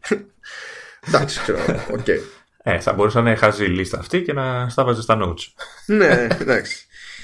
Τώρα αυτό που λέει ότι σηκώνει τροποποίηση στην εμφάνιση των λίστων, αυτό δυσκολεύομαι να το πάρω σοβαρά. Λέει διαλέξτε από 12 θα... υπέροχα χρώματα. Ε, ναι. Ε. Και έχει και συμβολάκια. Αεροπλανάκια. ναι, ήλιου, θάλασσες. Τώρα γιατί να το κάνουν με Δηλαδή δεν έχουν πρόβλημα να το κάνουν με σύμβολα, αλλά ένας εύκολος τρόπος να υποστηρίξουν αυτό που θέλουν να κάνουν με σύμβολα ήταν να σε αφήσουν να πετάσει emoji πάνω. Ξέρω εγώ. Ε, το κάνουν και στα, και στα shortcuts αυτό. Όταν ε, φτιάχνεις shortcut με, την, ε, με το shortcut το, το τωρινό, έτσι, όχι το ναι. δεν ξέρω τι θα κάνουμε. Ε, και θες αυτό το shortcut, ξέρω εγώ, να το κάνεις ε, να λειτουργεί ως αυτόνομη εφαρμογή η οποία θα εμφανίζεται ξέρω εγώ, π.χ. στην αρχική οθόνη του, του iPhone ε, σου δίνει την επιλογή ε, με την υπέροχη διαδικασία που είναι να, άστα να μην τέλος πάντων, ε, σου δίνει την επιλογή να επιλέξεις το εικονίδιο ξέρεις, και χρώμα και συμβολάκι, ξέρω εγώ, ε, για να ναι, το ξεχωρίζεις. Ναι. Αυτά τα λένε και καλά, Οπότε... αυτά τα, τα, λένε glyphs για να μην τα μπερδεύουν, ξέρεις ότι είναι emoji ή κάτι ναι. άλλο. Συμβολάκια. Ναι. δεν παρά τα λένε όπω θέλουν. ναι, απλά λέω για το πώς το λένε συνήθως, δηλαδή και οι προγραμματιστές μεταξύ τους δεν λένε σύμβολο σε αυτή την περίπτωση. Νομίζω λένε glyphs. Απλά τώρα φλασιά που μου ήρθε. Ναι. Προ, ναι. Προφανώς η ίδια λογική είναι λοιπόν και τη μεταφέρανε. Ναι, κοίτα, καταλαβαίνω γιατί να έχουν τα σύμβολα αυτά, επειδή προφανώς αυτά θα είναι μονόχρωμα, ξέρω εγώ, και θα είναι πιο εύκολο να τα διακρίνεις σε ένα μάτσο από λίστες. Δεδομένου ότι και οι λίστες θα είναι color coded, ας πούμε, και τέτοια. Ναι, καταλαβαίνω γιατί αυτό είναι προτιμότερη λύση σχέση με τα emoji, αλλά δεν βρίσκω λόγο να είναι emoji. Ήθελες λίστα με το πουπ, έτσι. ναι, ναι, ναι. ναι. θα δέμα στη λίστα με τα, με, με τα κείμενα που χρωστάω. Και θα ήταν μόνο με το, το που emoji. ε, και το τελευταίο της υπόθεσης για τα reminders είναι η καλύτερη ενσωματώση και συνεργασία ξέρω εγώ, με, με messages που πρώτον αυτό είναι μεγάλη μαγιά που έχουν κάνει σε reminder μπορούμε να ταγκάρουμε άτομο εφόσον είναι contact. Να θυμηθώ να πω στον τάδε το τάδε, έτσι, κάπου κάτι τέτοιο. Ναι. Και όταν μιλάς στον άλλο σε μέ... προφανώς αυτό θα υποστηρίζεται, δηλαδή φαντάζομαι ότι θα υποστηρίζεται σε περιπτώσεις που και ο άλλος, ξέρω εγώ, έχει προϊόντα της Apple, άρα χρησιμοποιεί iMessages. Mm-hmm. Αν και δεν υπάρχει μέχρι στιγμής τέτοια διευκρίνηση. Αν το κάνει αυτό και με SMS θα εντυπωσιαστώ. Ε, δεν νομίζω. Δεν νομίζω ούτε εγώ. Δηλαδή θα μπορεί, αλλά δεν νομίζω να το, να το κάνεις. Αυτές είναι, αυτές είναι τσαχπινιές που ξέρεις, που σου βγαίνουν πραγματικά σε καλό ε, όταν είσαι ξέρεις, ταγμένο στο, στο οικοσύστημα και όταν τριγύρω σου είναι και οι υπόλοιποι κάπως έτσι. Γιατί όντως καταφέρνεις να κάνεις κάποια πράγματα που αλλιώς δεν γίνονται.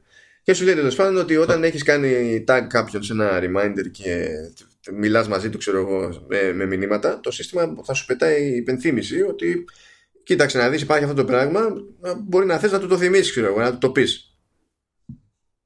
Ε, δεν ξέρω, επειδή λέει το κείμενο λέει ότι την, την επόμενη φορά που θα συζητήσεις μέσω μηνυμάτων με αυτόν ε, θα σου πετάξει την υπενθύμηση. Δεν ξέρω αν θα παίρνει υπόψη και το τυχόν ημερομηνία, ξέρω εγώ, θύμισε μου να του πω την Πέμπτη, ξέρεις, το τάδε, ε, και να στο πετάει την Πέμπτη, ξέρω που θα μιλήσεις, όχι ή την Τετάρτη, ξέρω την, την επόμενη. Δηλαδή να παίρνει υπόψη του και αυτό, ρε παιδί μου. Ε, ή απλά θα κάθε φορά που μιλάς θα σου πετάει και αυτό το πράγμα. Δεν το ξέρω. Κοίτα, θα ήταν καλό να υπάρχει σαν επιλογή. Αλλά δεν νομίζω ότι υπάρχει τρόπος σαν, ως επιλογή τέτοια να εξυπηρετεί πάντα διότι από πού και ως που θα υποθέσει το σύστημα τι, τι χρονικό περιθώριο είναι ικανό τέλος πάντων ως προειδοποίηση. Να. Αλλά θα προτιμούσα να υπάρχει αυτό που λες από το να μην υπάρχει ώστε να έχω το περιθώριο αν μιλάμε για κάποια λίστα κάποιες περιπτώσεις που όντως ξέρω εγώ έχει νόημα να ειδοποιήσεις τον άλλον κάπου κοντά στη, στην προθεσμία να παίζει ένας τέτοιος αυτοματισμός τέλος πάντων. Γιατί είναι είναι εύκολο να γίνει βασικά, οπότε γιατί να μην γίνει. Και αν τώρα σε κάποιες λίστες σε μένα δεν με βολεύει αυτό το πράγμα, να μπορώ να το έχω off ας πούμε ή να το κάνω ή να, ή να μου πετάει πάντα ξέρεις το, το prompt στα messages και να αποφασίζω εγώ αν είναι η ώρα ή αν δεν είναι η ώρα εντάξει, OK okay. κάπως έτσι μεγάλη χαρά μου λοιπόν με τα reminders δεν το συζητάμε δεν το συζητάμε καν και τώρα για πέ ναι που πάμε για, για, Safari; Τώρα πάμε για, πάμε για Safari, ναι. Πάμε για Safari.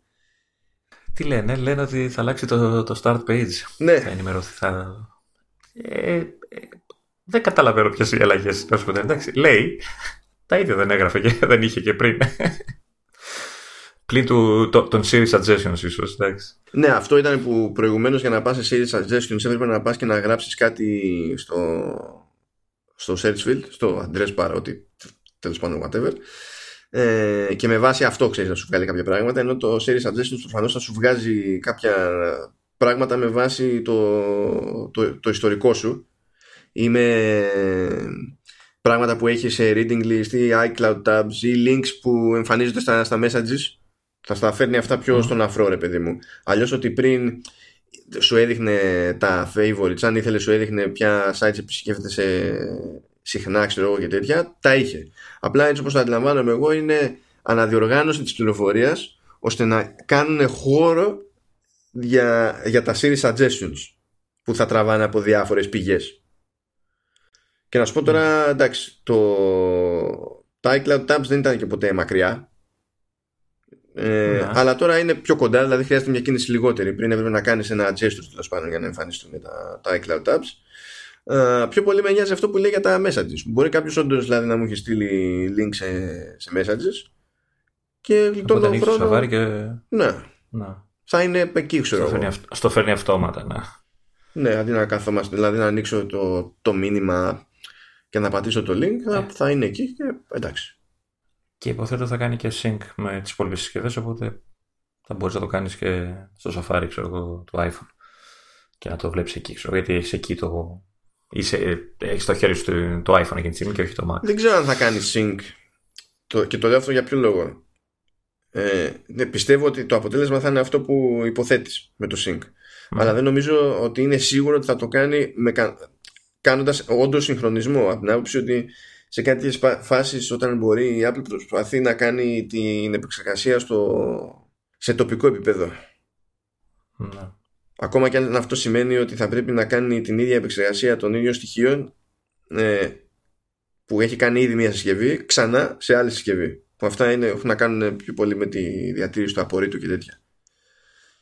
Ε, κοίτα όμως, ε, ας πούμε αυτό με τα μηνύματα έτσι, που σου στέλνει τα links. Επειδή έτσι όπω συγχρονίζει τα μηνύματα σε όλες τις συσκευές σου, ακόμα και μεταξύ τους να μην κάνουν συγχρονισμό τα, τα δύο Safari, δηλαδή του iOS και του Mac, ε, και μόνο που θα ξέρεις, θα, πιθανολογώ νομίζω θα ισχύει αυτό το πράγμα και στο, στο iOS αυτή η λειτουργία, ε, θα τραβάει από τα μηνύματα του iOS. Μπορεί να μην συγχρονίζονται απευθείας οι δύο browser, αλλά ναι. το αποτέλεσμα θα είναι το ίδιο. Δηλαδή θα τραβάει την πληροφορία, απλά θα την τραβάει από τοπικά. Έτσι, μα, από μα γι' αυτό και εγώ σου είπα ότι υποθέτω ότι θα είναι ίδιο το αποτέλεσμα. Απλά δεν θεωρώ αυτονόητο ότι η μέθοδος θα είναι ο ευθύ συγχρονισμός τέλος πάντων από Safari σε Safari. Δηλαδή, σε αυτή την περίπτωση που λέμε τώρα ως εναλλακτική, αν για κάποιο λόγο δεν φτάσει το μήνυμα, λέμε τώρα, στην άλλη συσκευή, τότε δεν θα μπορεί να πετύχει το ίδιο αποτέλεσμα. Αλλά εφόσον φτάσει το ίδιο μήνυμα, άρα θα μπορεί να το επεξεργαστεί τοπικά η άλλη συσκευή, θα μπορούμε να πετύχουμε το ίδιο αποτέλεσμα. Λέμε τώρα, μέχρι να κάνουμε δοκιμές που και, και οι beta να έρθουν εκείνη την ώρα δεν ξέρεις αν κάτι ναι, λειτουργεί και στα σίγουρα όπως υποτίθεται ότι θα έπρεπε να λειτουργεί. Οπότε, εντάξει. Α, κάτι έχουμε, α, ναι, το, έχουμε ξανασυζητήσει αυτό προειδοποιήσεις για αδύναμα password που υποτίθεται ότι κατά κανόνα αυτά γίνονται από το, αυτές γίνονται από το ίδιο το site την ώρα που προσπαθείς υποτίθεται να φτιάξεις ένα ε, ένα νέο λογαριασμό σε ένα site σε μια υπηρεσία και τα λοιπά. Αλλά τώρα αναλαμβάνει αυτή τη διαδικασία η εφαρμογή Safari άσχετα με το αν αυτός που έχει το site έχει σύστημα να σε προειδοποιεί για κάτι τέτοιο. Και αυτό στην ουσία είναι λίγος σπρώξιμο παραπάνω δηλαδή στο χρήστη προς τη σωστή κατεύθυνση για να έχει το νου του ρε παιδί μου για κάποια πράγματα και να μην βαριέται που ζει όταν. Θα είναι και πολύ χρήσιμο πάλι για τον ίδιο λόγο που είναι χρήσιμο και οι, οι αλλαγές στις φωτογραφίες. Ε, θα, θα ξυπνάει λίγο τους, ε, το, το μέσο χρήστη. Ε, που συνήθως ξέρεις, βάζει ή τον ίδιο κωδικό παντού, mm. ή την ημερομηνία γέννησής του, ή το όνομα του τέλος πάντων. Οπότε θα τον ανησυχεί με, σε εισαγωγικά και με, τον καλό, με την καλή έννοια του. Ε, της λέξης ε, mm. την οποία θα βάζει κάποιο κωδικό. Αυτό που δεν ξέρω είναι θα πρέπει να κάνει κάποια αλλαγή το ίδιο το site ή θα, θα καταλαβαίνει αυτόματα το Safari ότι κάνεις, ξέρεις. Ε, Κύριε, έτσι, έτσι όπως το παρουσιάζει η Apple, το κάνει Safari. Αυτό, αυτό μα δεν χρειάζεται δηλαδή, να, κάνει, να κάνουν κάτι developer στο Όχι, website. Μα, μα, μα, έτσι, δεν θα, έτσι δεν θα έχει νόημα γιατί θα κρέμονταν να το κάνει developer. Και άμα ήταν έτσι, τότε να. γιατί να μην μπει ο developer να φτιάξει το σύστημα για όλους και να πρέπει να κάνει μόνο για το Safari; Να. OK. Okay. Μετά εντάξει έχουμε ένα, μια απλή διευκόλυνση εδώ που λέει picture in picture για, από το audio button στα tabs. Τέλος πάντων, όταν παίζει ένα βίντεο ε, σε ένα Safari Tab, σε μια καρτέλα, μπορούμε υποτίθεται να το βγάλουμε σε picture in picture και να αλλάξουμε, να πάμε σε άλλη εφαρμογή και τα λοιπά και να το έχουμε σε μια γωνιά του, του, του space και να συνεχίζουμε να βλέπουμε το, το βίντεο τέλος πάντων. Ε, υπάρχει μεταξύ πάνω στην καρτέλα την αντίστοιχη πάντα υπάρχει ένα εικονιδιάκι που είναι ένα ηχιάκι ώστε άμα θέλουμε να, να κόψουμε τον ήχο αυτής της καρτέλας με ένα κλικ πάνω στο ηχιάκι να μπορέσουμε να το κόψουμε. Τώρα προφανώς εκεί πέρα θα υπάρχει μια επιλογή ακόμη ώστε να ενεργοποιούμε από εκεί το picture in picture. Ε, αυτό είναι ξεκάθαρα θέμα τώρα ε, προτίμησης και συγκυρίας από την άποψη ότι ε, όταν κάποιος θέλει να ξεκινήσει picture in picture υπό άλλες συνθήκες, πρέπει να φορτώσει το βίντεο στο, στην καρτέλα, να κάνει δεξικλικ και να πει enter, ξέρω, picture in picture. Ε, αν είναι σε σύστημα με, με touch bar ε, του βγάζει κατευθείαν πλήκτρο για την ενεργοποίηση του picture in picture στο touch bar οπότε okay.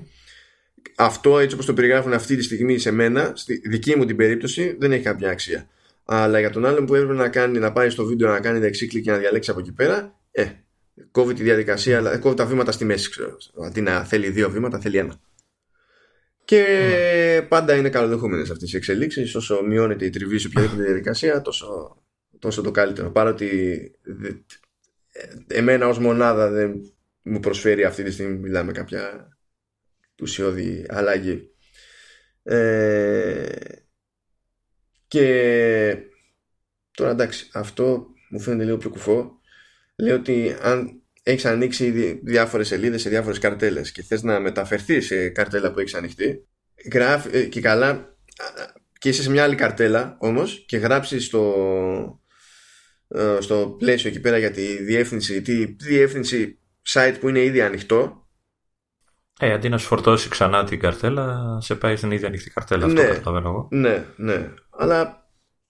Ε, γιατί μπορεί να έχεις ανοίξει. Ποιος άλλωστε.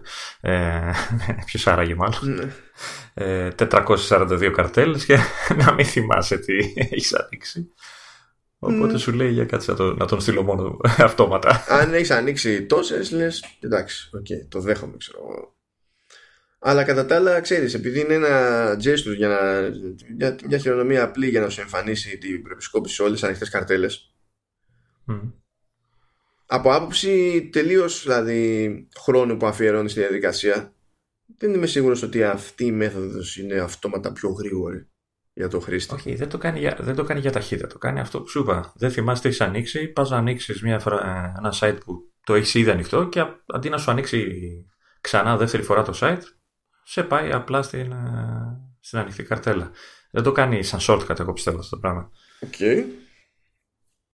Τότε πρέπει να έχουν δει πολύ κόσμο που να, δηλαδή, να έχουν στατιστικά που να δείχνουν ότι πάρα πολλοί κόσμος έχει άπειρα tabs. Ε, ναι. Φαντάζομαι. All right, λοιπόν, και συνεχίζουμε. Καλή φάση που δεν είμαι σε- ε, ούτε στη μέση, όπως φαίνεται αυτό. Τρίτη χαρά. Ε, Mail. Κοίτα, εντάξει. για πέ. Εδώ, ε, εδώ δεν ξέρω αν θα χαρώ και πόσο. Έτσι. Ε, Ναι. δεν ξέρω. Τώρα το ότι ε, μπορείς να κάνεις blog συγκεκριμένο αποστολέα εντάξει, καλή φάση. Και, αλλά, πώς να σου πω, και πριν τον έβαζες στα spam. Εδώ κάνεις blog και απλά δεν Πάει εμφανίζεται, ξέρω από εκεί. Ναι. Ε, τώρα, ε, σου λέει και καλά ότι είναι πιο εύκολη υπόθεση να κάνει σαν subscribe από mailing lists που αυτό γινόταν και πριν ε, Έτσι θυμάμαι κι εγώ, ναι.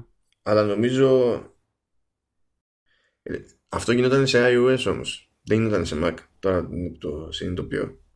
Νομίζω ότι δεν γινόταν σε Mac. Ε, ενώ το- τέλος πάντων τώρα θα γίνεται και, και σε Mac. Υποτίθεται ότι όταν καταλαβαίνει το σύστημα ότι αυτό που παρέλαβες είναι από mailing list σου πετάει ένα πλήκτρο unsubscribe και άμα το πατήσεις χωρίς να κάνεις κάποια άλλη διαδικασία στέλνει έτοιμα ρε παιδί μου ε, στο, στον αποστολέα για τη, για τη διαγραφή από, από τη λίστα. Τώρα το ποιος το παίρνει στα σοβαρά εκείνη την ώρα και ποιος όχι. Κάποια, ε, έχει να κάνει και με το σύστημα του καθενός για το ξέρεις αν λειτουργεί αυτοματοποιημένα αυτό με τον τρόπο που πρέπει ώστε να γίνει άμεσα χωρίς να μεσολαβήσει άνθρωπος ας πούμε αλλά εντάξει δεν είναι από τα πραγματάκια που πάντα πετυχαίνουν όπως και δίποτε και δεν είναι ότι και το σύστημα πάντα καταλαβαίνει ότι αυτό που σου έρχεται είναι από mailing list ώστε να σου εμφανίσει ντε και καλά το, το πλήκτρο. Το κουμπί. Ναι, είναι λίγο τέτοιο. Ε, εντάξει, αυτό το επόμενο μου λύ- λύνει ένα πρόβλημα που δεν έχω. Ε, πάλι προσωπικά προφανώς. Λέει ότι μπορούμε να κάνουμε σίγαση τέλος πάντων κάποιο, κάποια συζήτηση με mail. Αυτό φαντάζομαι αν κάποιος έχει μπλέξει ένα chain mail που κάνουν όλοι reply all και δεν τελειώνει ποτέ και ο καθένας στέλνει δύο λέξεις κάθε φορά. και άμα να σου πάω στον νεύρα, μπορείς να κάνεις mute και να πεις εντάξει, σωθήκαμε, θα πάμε τρονοκομείο σήμερα. Σου τυχαίνει ποτέ αυτό, γενικά. δηλαδή, να- Ε, πρόσφατα και έτυχε και σε σένα. Στο ίδιο chain είχαμε μπει Ε, αυτό είναι. για, τη- που, εντάξει, για τη εκεί- συνάντηση. και, και εκεί δεν είχε ξεφτυλιστεί όμως η, η φάση. Δηλαδή δεν ήταν ότι έστειλε κανένα στο μακρύ του και το κοντό του. Εντάξει, ξέρω. Όχι, αλλά, αλλά επειδή ήταν πολλά τα άτομα και ξέρεις, μέχρι να συντονιστούν όλοι είχε ένα θέμα και επειδή εγώ είχα, είχα σταματήσει, επειδή δεν, δεν θα συμμετείχα πολύ νωρίτερα από ότι σταμάτησε το ίδιο το thread να, ναι. να συζητάει, ε, θα μπορούσα να το κάνω mute και, και να μην ε, μου φέρνει ειδοποίηση. Όχι, εντάξει, δεν με ενόχλησε. Γνωστοί και φίλοι ήταν, αλλά οκ. θα, ήταν, ε, θα ήταν μια καλή χρήση της λειτουργίας αυτό, σε αυτή την περίπτωση. Ε, και τέλος κάτι που θέλω να το δω για να το καταλάβω και δεν το έχω πετύχει φθηνά μέχρι στιγμής ε... Εμένα έτσι όπως το διαβάζω μου θυμίζει λίγο, μου θυμίζει λίγο Outlook. Δεν, δεν, δεν, ξέρω. Βασικά λέει ότι θα είναι ανανεωμένη η διάταξη τέλος πάντων στο, στο λεγόμενο classic layout. Στο classic layout αυτό που συμβαίνει είναι ότι βγάζει στο πάνω μέρος του παραθύρου τη λίστα με τα μηνύματα με τα, με τα mail και οπότε κλικάρει κάποιος τέλος πάντων σε κάποιο, σε κάποιο email εμφανίζεται το περιεχόμενο στη, στην κάτω μεριά. Τώρα λέει ότι θα έχει columns και θα μπορείς να διαλέξεις αν θες ε, το περιεχόμενο του mail να εμφανίζεται κάτω από τη λίστα με τα, με τα mail ή δεξιά. Αλλά αν, το να εμφανίζεται δεξιά από τη λίστα είναι το, το στάνταρ στο μη classic. Ναι. Ναι. Οπότε θέλω να το δω αυτό για να καταλάβω από άποψη design πώς το έχουν κάνει διαφορετικά διότι αλλιώς δεν πιάνω ακριβώς τι εννοεί ε, μήπως δεν υπήρχε το από, πάνω, το από κάτω; Το από κάτω υπήρχε. το από κάτω υπήρχε. υπήρχε. Το, το δεξιά δεν υπήρχε. Ξέρεις, σε ρωτάω γιατί εγώ δεν χρησιμοποιώ το, το, email, το mail της Apple, οπότε δεν θυμάμαι τι Εγώ το, το χρησιμοποιώ yeah. και είδα πρόσφατα, επειδή γινόταν η κουβέντα αυτή, πήγα πάλι στο Classic Layout για να θυμηθώ και ήταν, ήταν τραγωδία αυτό που λέω μπροστά μου, δεν το δεχόμουν. Και, το, και ε, από τα βασικά μου ζητήματα ήταν ότι όταν έχεις λίστα με πολλά email και θες ξέρεις να δεις εύκολα ρε παιδί μου γενικά τι σου έχει έρθει ε, καταλήγεις με τόσο λίγο χώρο από κάτω για το περιεχόμενο του, του mail σε εκείνη τη διάταξη που θέλεις πάρα πολύ scroll να κάνεις συνέχεια προσαρμογή της διαφορετικής γραμμής. Και εντάξει δεν, δεν όχι. Ε, και επειδή το βασικό του μη classic layout ε, του, που είναι το στάνταρ τέλος πάντων είναι το περιεχόμενο να πηγαίνει δεξιά δεν πιάνω τι θέλουν να πετύχουν τώρα εδώ πέρα OK okay. ε, τις βλέπω λίγες αλλαγές ή απλά είναι αυτές οι πολύ βασικές; Δηλαδή αυτά τους λείπανε όχι και άλλα κοίτα το, το βασικό είναι ότι δεν έχουν δεν υποστηρίζει share extensions δεν ξέρω ποιον πρέπει να βρίσουμε για να διορθωθεί αυτό το πράγμα Δεν, δεν, δεν ξέρω. Okay, εμένα μου κάνει, μου κάνει εντύπωση το που δεν ε, ακολουθούν και λίγο τη μόδα ε, εφαρμογών τρίτων με τα, ξέρεις, τα snooze και όλα αυτά που ε, έχουμε συνηθίσει να, να βλέπουμε σε άλλες εφαρμογές ε, που εμένα με βολεύουν κιόλας πολύ. Mm. Ξέρεις, κρατάνε μια πιο παραδοσιακή ε, προσέγγιση στα mail. Τέλος πάντων, δεν ξέρω. Ήρθε η ώρα σου, Λεωνίδα.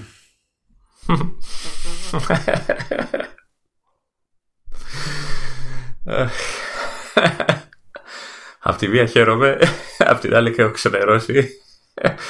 Εν τω μεταξύ, ναι. εγώ γουστάρω τρελά, γουστάρω τρελά που έχεις ξενερώσει παρότι είσαι σε ένα σενάριο, δηλαδή με το hardware που έχεις, όπου δεν θα, δεν θα μείνεις εκτός. Με, με πιάνει. ναι, με πιάνει. Και, ακόμα και έτσι έχεις ξενερώσει από τη ζωή ε, σου το είπα και εκτός. Έχω ξενερώσει γιατί δεν καταλαβαίνω το λόγο. Τέλος πάντων, θα το πούμε τώρα. Περίμενα, θα τα πούμε όλα ναι. Ε, με τη σειρά τους. Μιλάμε για την ε, διαφημισ... πολύ διαφημισμένη λειτουργία Sidecar. Ε, όσοι έχουν πέρα από Mac έχουν και κάποιο iPad κοντά τους θα μπορούν μέσω αυτής της λειτουργίας να συνδέσουν τα δύο μηχανήματα μεταξύ τους είτε ασύρματα είτε ενσύρματα πολύ καλή δυνατότητα και να χρησιμοποιήσουν το iPad ως δεύτερη οθόνη του Mac. Θεωρώ ότι είναι πολύ χρήσιμο, αν και εγώ το χρησιμοποιώ και, και στο σπίτι, ότι είναι πολύ χρήσιμο για όσους ε, κινούνται πολύ με ένα λάπτοπ αγκαλιά και χρειάζονται έτσι λίγο παραπάνω χώρο, οπότε από το να κουβαλάνε μια οθόνη εξωτερική νομίζω ότι είναι πολύ δύσκολο. Ε, είναι μια καλή λύση λοιπόν να χρησιμοποιήσουν ε, το όποιο iPad έχουν δίπλα τους για να πετάξουν κάποια πράγματα από τη βασική οθόνη του Mac σε αυτό και να έτσι έχουν περισσότερο χώρο για να δουλέψουν. Ε, η λειτουργία θυμίζει πολύ εφαρμογές τρίτων δύο είναι ουσιαστικά οι πιο κλασικές. Η μία είναι το Duet Display και η άλλη είναι της ε, Luma, Luma νομίζω. Luna, Luna. Ε, Luna, μπράβο, Luna, συγγνώμη. Ε, ε που η, η, τελευταία μάλιστα χρησιμοποιεί και hardware, mm. έχει κάποιο USB δέκτη για να χρησιμοποιεί το, το ενσύρμα το κομμάτι της σύνδεσης. Ε, και ουσιαστικά τι κάνει, σου δίνει τη δυνατότητα είτε να κάνεις το, να κάνεις extended, να, κάνεις, να χρησιμοποιείς extended desktop, δηλαδή να ε, έχει δικό του, να είναι μια αυτόνομη οθόνη το, το iPad, ένα, mm. ένα, space, να το πούμε, όχι ένα, πολλά όσα θες να βάλεις, ε, είτε να το κάνεις mirror, mm. ε, εικάζω αυτό είναι μια λειτουργία που βοηθάει όσους κάνουν κάποια παρουσίαση, π.χ. Ναι, ναι. Και έτσι μπορεί κάποιος να βλέπει την παρουσίαση σε άλλη οθόνη, χωρίς να σκύβουν όλοι πάνω από το λάπτοπ του, του παρουσιαστή, ας πούμε. Ε, το ενσύρματο ασύρματο θέλω να το δω. Το ενσύρματο το, το, το, το ζω γιατί χρησιμοποιώ το display, οπότε ξέρω περίπου τι να περιμένω. Το ασύρματο, η ασύρματη σύνδεση νομίζω ε, θα είναι υπό συνθήκες, ε, θα, θα λειτουργήσει ε, Εντάξει, θα παίζει, παίζει των πραγμάτων όλο η απόσταση. Σίγουρα θα έχει χειρότερο latency σε σχέση με το. Ναι, εντάξει, είναι ανθρώπινο αυτό. Physics. Εντάξει, και το. Ε, ναι, εντάξει, OK. Okay. Απλά επειδή έτσι κι αλλιώς, τουλάχιστον οι λύσεις που. Το πούμε το Duet έχει ήδη από μόνο του είναι λίγο πιο βαρύ, να το πούμε έτσι, σαν απόκριση ε, το, ξέρεις, την οθόνη του iPad. Mm. Τώρα να το, να το κάνεις και ασύρματο, δεν ξέρω. Σου λέω, ε, δεν ξέρω αν η Apple έχει κάποιο μαγικό που θα το κάνει να λειτουργεί όλο αυτό πολύ καλύτερα. Θα το δούμε.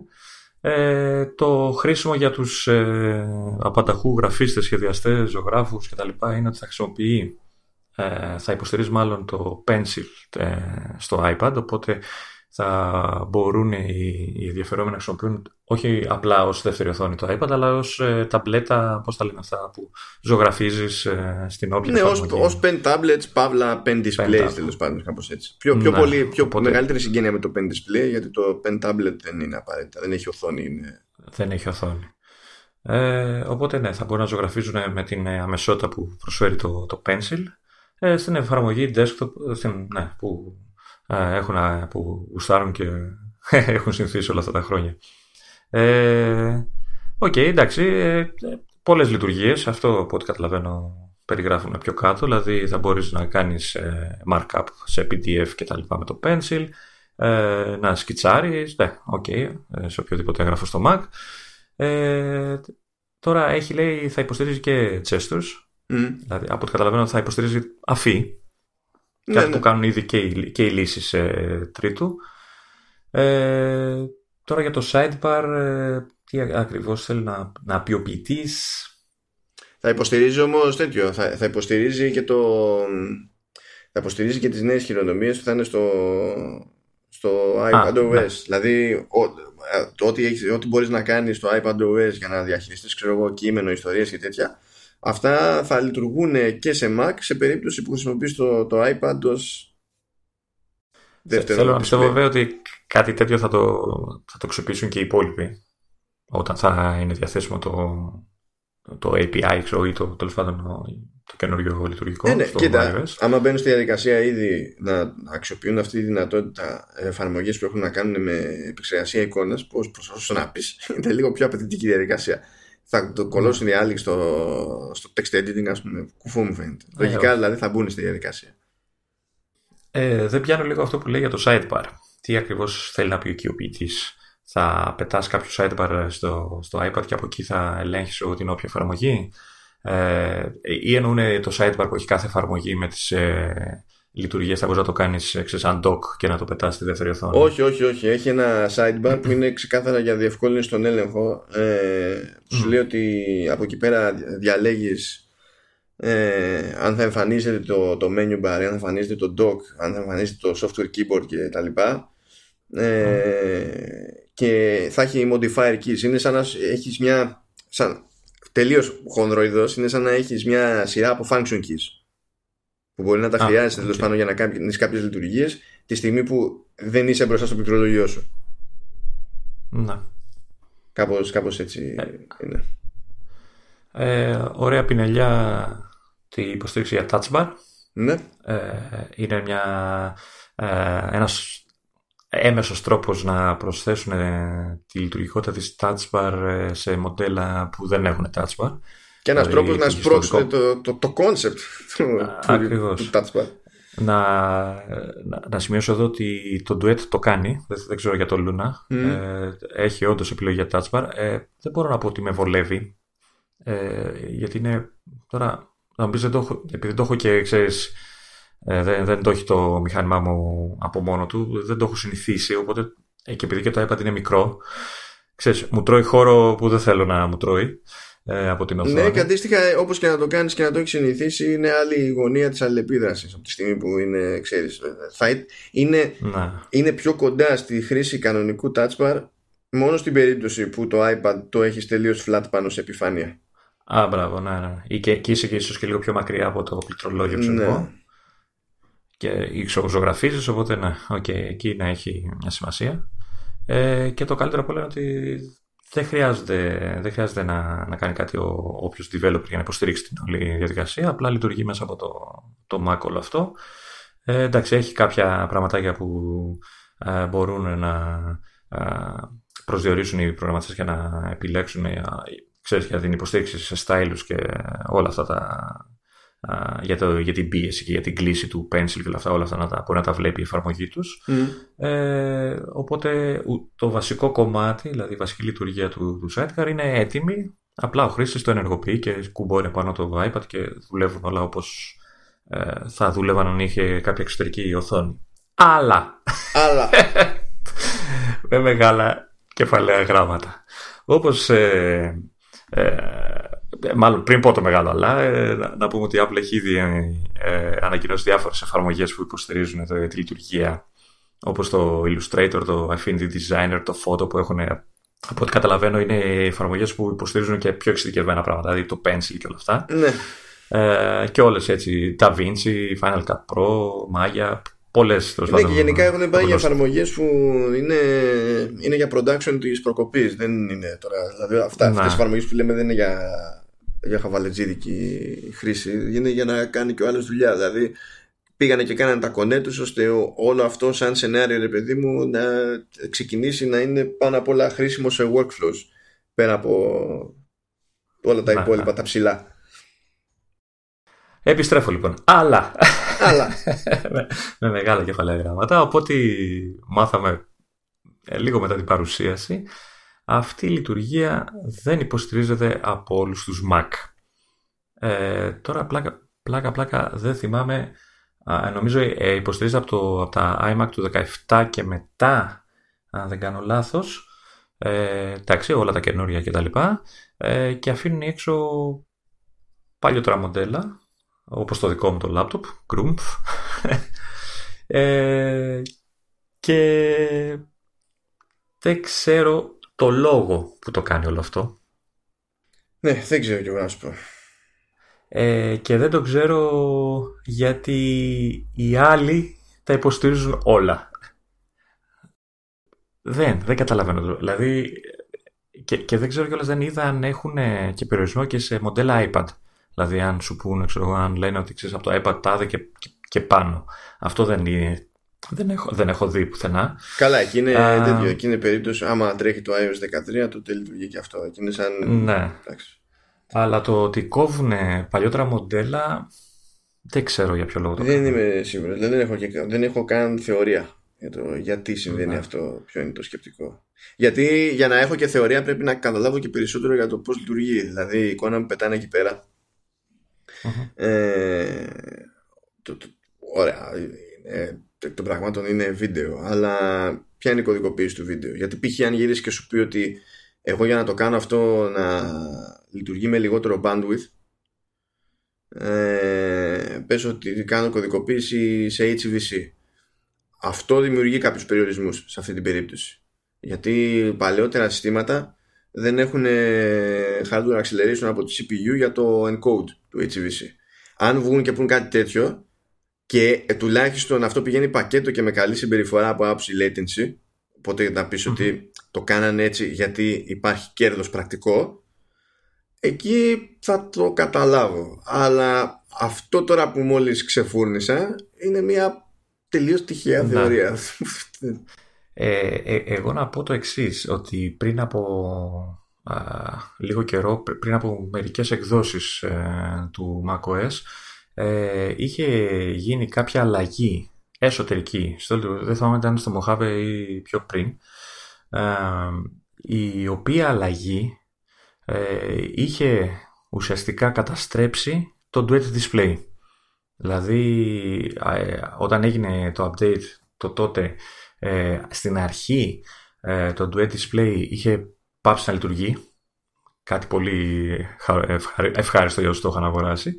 Ε, μετά ε, παλεύαν οι άνθρωποι στο να κάνουν τα, τις ενημερώσεις και όλα αυτά. Είχε πει όμως νομίζω η Apple ότι ναι, είναι μπαγκιά ναι. δική τους αυτή, δεν είναι δηλαδή.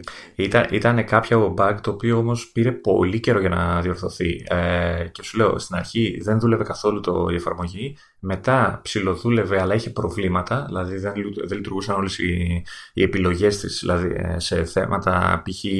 screen format κτλ. Ε, μετά κάνανε οι ίδιοι οι, οι, οι του, του, του, Duet Display μία μόντα μάλλον σε συνεργασία με την Apple και αλλάξαν τον τρόπο με τον οποίο ε, συνδεόντουσαν τα δύο μηχανήματα και ουσιαστικά έκανε AirPlay ε, την εικονα ε, του Mac ε, δηλαδή άνοιγες κανονικά AirPlay λες και σύνδεσαι ένα Apple TV κτλ. Πάλι είχε προβλήματα και με το Mojave νομίζω το πιο προηγούμενο, η, την έκδοση του Mojave την πιο προηγούμενη, το, το, προ, το δύο νομίζω update πίσω, ε, ανακοίνωσαν επιτέλους, wow, κάναμε breakthrough και τα λοιπά μαζί με την Apple και το διορθώσαμε. Οπότε προφανώς η Apple ετοίμαζε το sidecar, έτσι, ε, και όλο αυτό ε, φάνηκε ε, από, από άλλο σημείο, δηλαδή από το, από το, το πώς ε, διαλύθηκαν οι άλλες εφαρμογές. Ε, τώρα δουλεύουν όλα ok, ε, αλλά προφανώς εγώ πιστεύω ότι συνδε, συνδεόταν αυτή η πορεία, συνδε, συνδέθηκε αυτή η πορεία, ήταν, ε, ε, έχει κάποια σχέση δηλαδή με την όλη Εντάξει, πολύ ε, λειτουργία του sidecar. Αυτά. Εντάξει λοιπόν. Προχωράμε και προχωράμε με screen time. Είναι... Ε, εντάξει, δεν σε νοιάζει, δεν θα το ενεργοποιήσεις. Πάμε παρακάτω. ναι, OK. Okay. Απλά έχει, έχει μια-δυο τσαχπινιές που μου αρέσουν τουλάχιστον έτσι όπως τα ακούω. Ε, πρώτα απ' όλα το screen time ήταν ε, τώρα μια λειτουργία που είδαμε σε iOS 12 και τώρα είναι που ναι. σκάει σε Mac. Υποτίθεται ότι είναι ένα σύστημα που κρατάει στατιστικά από τη χρήση που κάνουμε στο, στο μηχάνημα για να καταλάβουμε πού αφιερώνουμε το χρόνο μας και πόσο χρόνο αφιερώνουμε κτλ. Ε, και μας επιτρέπει να, να θέσουμε και, και όρια. Μπορούμε να θέσουμε όρια ανά εφαρμογή, ε, μπορούμε να θέσουμε όρια σε ομάδες εφαρμογών και να πούμε ότι κοίταξε να δεις εγώ αυτές τις εφαρμογές τις θεωρώ ότι έχουν να κάνουν με επικοινωνία ξέρω εγώ, με, με μηνύματα και τέτοια. Ε, δεν θα σου πω τόσο χρόνο ε, θέλω σε αυτή την εφαρμογή. Θέλω να σου πω θέλω τόσο χρόνο περιθώριο για όλο αυτού του τύπου τις εφαρμογές. Ή μπορείς να είσαι πολύ συγκεκριμένος να βάλεις χρονικά περιθώρια και σε ε, websites ξέρω εγώ και ό,τι να είναι και σε αυτές τις περιπτώσεις όταν φτάσεις στο όριο σου βγάζει ειδοποίηση το σύστημα και σου λέει τα φλακ θα έχει όμως και ένα πλήκτρο εκείνη την ώρα ξέρω εγώ ξέρεις, το ένα λεπτό παραπάνω. Καλά και μπορείς να το κάνεις να ρίξεις άκυρο εκείνη τη στιγμή. Δεν είναι ότι το σύστημα σου λέει τώρα τελείωσε πάει ήρθε το τέλος. Αλλά ε, αν θέλεις λίγο χρόνο παραπάνω μπορείς να κάνεις μπαμ μπαμ. Ειδικά αν γιατί εντάξει, μπορεί να είσαι και σε εφαρμογή που κάτι κάνεις και θες να σώσεις, ξέρω εγώ, ή κάτι τέτοιο, μη σε μπλοκάρει κατευθείαν. Ε, μπορείς φυσικά να αγνοήσεις τις προειδοποιήσεις, αλλά εκεί παίρνεις μια πιο συνειδητή απόσταση, ήδη απόφαση μάλλον.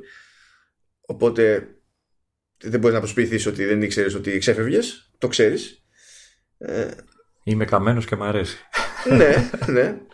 Ε, μπο, μπορείς τέλος πάντων ε, να ορίσει και περιόδους κατά τις οποίες επιτρέπεται η χρήση, η πρόσβαση δηλαδή, μόνο σε συγκεκριμένες εφαρμογές. Ε, άσχετα με τη διάρκεια ρε παιδί μου να πεις ότι ξέρω εγώ από, ε, από τότε μέχρι τότε δεν μπορείς να χρησιμοποιήσεις αυτό, εκείνο και τ' άλλο. Με τα υπόλοιπα μπορείς να κάνεις ό,τι θέλεις. Έχει όμως που αυτά είναι ότι πρέπει για για οικογένεια τέλος πάντων.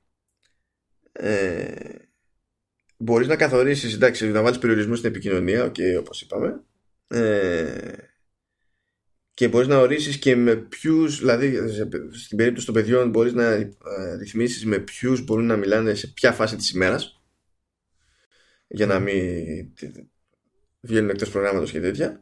Μπορείς να κανονίζεις ακόμα και τη λίστα των επαφών που θα εμφανίζονται στις συσκευές των, των παιδιών. Και μπορείς να το κανονίζεις αυτό από Mac και φαντάζομαι ότι θα, θα είναι πιο εύκολη η διαδικασία αυτή από Mac σε σχέση με μια συσκευή iOS. Από, από άψη επένδυσης χρόνου ξέρεις το να καταλήξεις να φτιάξεις αυτές τις λίστες. Αλλά θα το δούμε αυτό στην πράξη.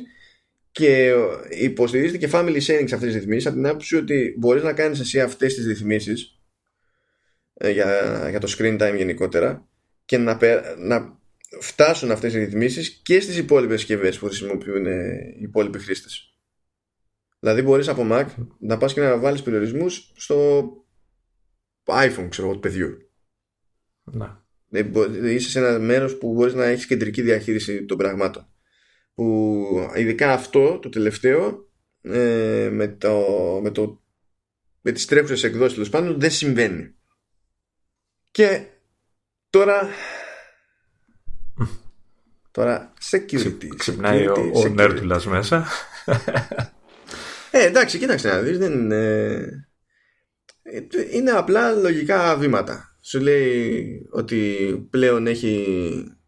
Ε, ότι το, το, το λειτουργικό ρε παιδί μου είναι σε δικό του volume στον αποθηκευτικό χώρο και είναι μόνο read only, άρα κανείς δεν μπορεί να γράψει στο, στο partition στην ουσία που, ε, βρίσκεται το, το, το OS και εντάξει αυτό είναι προφανές, είναι προφανές ότι σε γλιτώνει από κάποια είδη επιθέσεων ό,τι και να γίνει. Ε, μπαίνουν περιορισμοί στα kernel extensions. Τα kernel extensions ε, α, ας πούμε ότι ήταν κάτι σαν drivers. Ότι είναι κάτι σαν drivers ε, και κάποια περιφερειακά τέλος πάντων ε, προκειμένου να λειτουργήσουν όπως έπρεπε να λειτουργήσουν βασίζονταν σε kernel extensions. Και πηγαίνανε και κουμπώνανε ουσιαστικά ε, στο, στον πυρήνα του λειτουργικού συστήματος. Πλέον αυτό δεν ισχύει. Δεν θα ισχύει μάλλον με το, στο macOS Catalina. Ε, και θα κάνουν ό,τι είναι να κάνουν χωρίς να βασίζονται σε, σε kernel extensions Άρα προφανώς δεν μπορούν να κάνουν ζημιά στο kernel και να δημιουργήσουν άλλα προβλήματα. Και αυτό είναι ένα λογικό βήμα σε τέτοιου είδου διαδικασίες. Πόσες ασυμβατότητε θα δημιουργηθούν μέχρι να στρώσουν όλα αυτά; Δεν ξέρω, δεν ξέρω τι, τι timeline έχουν, ξέρεις, τι έχουν πει στους developers ε, για το αν έχουν ξέρεις, περίοδο χάριτος ξέρω, για τη μετάβαση από τα kernel extension σε κάτι άλλο. Δεν, από αυτό εξαρτάται περισσότερο. Γιατί αν τους έχουν δώσει αν τους έχουν, γιατί καμιά φορά κάνει και κάτι ματσακονιές η Apple τέλος πάντων και μπορεί να σου λέει ότι έχω αυτό το σύστημα σαν εναλλακτική, αλλά ε, το τάδε πράγμα που ήθελες να κάνεις πριν δεν υποστηρίζεται ακόμη από το νέο σύστημα. Εντάξει. Αν υποθέσουμε όμως ότι σε επίπεδο λειτουργικότητας ό,τι μπορούσε να εξασφαλίσει ένας developer με τα kernel extensions μπορεί να εξασφαλίσει και με το καινούργιο αυτό σύστημα, τότε ο δρόμος είναι σαφής. Ναι και πρέπει να κάνει το, το άλμα. Αλλά δεν έχω και το πρώτο στάδιο στα σίγουρα, δηλαδή πρέπει να ψαχτούμε περισσότερο. Ας πούμε. Ε, βελτίωση έχουμε και στο Gatekeeper. Το Gatekeeper, σε περίπτωση που δεν έχετε πάρει χαμπάρι, είναι ένα σύστημα που ελέγχει στην ουσία το τι είδους εφαρμογές μπορούν να. μάλλον με βάση την προέλευση των εφαρμογών, ε, αν μπορεί να εγκατασταθεί κάτι στο σύστημα. Το, η στάνταρ ρύθμιση ε, είναι να επιτρέπεται εγκατάσταση από εφαρμογών από developers το οποίο το developer ID θεωρείται έμπιστο από την ίδια την Apple. Και το σύστημα έχει άλλες δύο εφαρμογές άλλες δύο, εφαρμογές, άλλες δύο επιλογές να μπορούμε να περνάμε ό,τι να είναι όπου να είναι. Και μία ρύθμιση ακόμα που να στην ουσία να μπλοκάρει κάθε εφαρμογή που δεν προέρχεται από το, από το App Store. Ε, ε, προφανώς η στάνταρ επιλογή είναι η πιο λογική γιατί υπάρχουν και εφαρμογές που δεν πολλούνται μέσω App Store. Ε, εντάξει. Αλλά τέλος πάντων τώρα κάνει ένα βήμα παραπέρα. από, από ό,τι καταλαβαίνω η λειτουργία υπάρχει ήδη έτσι. Το Gatekeeper απλά θα είναι πιο, πιο αυστηρό. Ναι, ναι, στην ουσία θα, θα, θα είναι πιο αυστηρό. Ε, στην ουσία θα, θα, αντί να κοιτάζει μόνο το developer ID ρε παιδί μου ε, θα μετράει και το κατά πόσο η εφαρμογή έχει ήδη ελεγχθεί για συγκεκριμένα ζητήματα ασφαλείας και το κάνει αυτοματοποιημένα αυτό το, το πράγμα. Δηλαδή είναι σαν να βάζει περισσότερα σημεία ελέγχου στην όλη διαδικασία, ρε παιδί μου, όταν κάτι περνάει από το gatekeeper. Ε, επιπλέον, ε, φροντίζει το σύστημα πλέον ε, μάλλον υποχρεώνει το σύστημα τις εφαρμογές να ζητάνε άδειες για πρόσβαση σε περισσότερα είδη δεδομένων. Δηλαδή, πριν ρε παιδί μου, δηλαδή το, το, τα τελευταία ένα-δύο χρόνια έχουμε συνηθίσει μια εφαρμογή μπορεί να ζητήσει, ξέρω εγώ, να χρησιμοποιήσει υπηρεσίες τοποθεσίας. Και θα βγει εκεί η ειδοποίηση και θα πρέπει να πεις εσύ, ξέρω εγώ, ναι, όχι κτλ. Αντίστοιχα για το μικρόφωνο, για την κάμερα, για τις επαφές κτλ. Είχαν ξεκινήσει με λιγότερα πράγματα στο macOS, είχαν προσθέσει κάποιες κατηγορίες πέρυσι, προσθέτουν και άλλες κατηγορίες φέτος. Οπότε θα σε ρωτάνε στην ουσία για, τα, ε, για, να, για το αν θες να δώσεις πρόσβαση σε μια εφαρμογή σε φακέλους όπως Documents, Desktop και, και Downloads και το, και το iCloud Drive ε, σε προσταφερούμενα αποθηκευτικά μέσα, σε άλλα, άλλες υπηρεσίες cloud storage και ό,τι να είναι. Και υποτίθεται ότι θα σε ρωτάει το σύστημα κάθε φορά που μια εφαρμογή θα προσπαθεί να κάνει να αποθηκεύσει κάποια φωτογραφία ή κάποιο βίντεο της οθόνης ή να κάνει logging. Ναι, τα, τα πλήκτρα πατάς.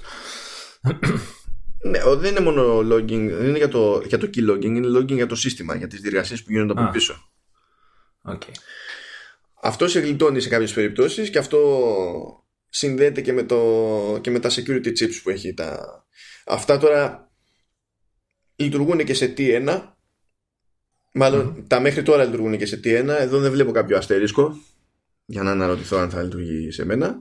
Και βλέπω διευκρίνηση μόνο στο επόμενο το, Την τελευταία αλλαγή που γίνεται σε θέματα ασφαλείας Το, το Activation Lock που είναι κάτι που ισχύει σε iPhone και iPad. Που σου λέει ότι αν χάσει το σύστημα ή αν το παρατήσεις κάπου κτλ ε, ότι μόνο εσύ με το iCloud account μπορείς είτε να το ενεργοποιήσεις ξανά ε, ή να το διαγράψεις πλήρως. Οπότε στην ουσία άμα δεν μπλέξεις εσύ η μεταπολιτική αξία περιορίζεται στο ότι μπορεί να βγάλει κάποιος από την ανακύκλωση.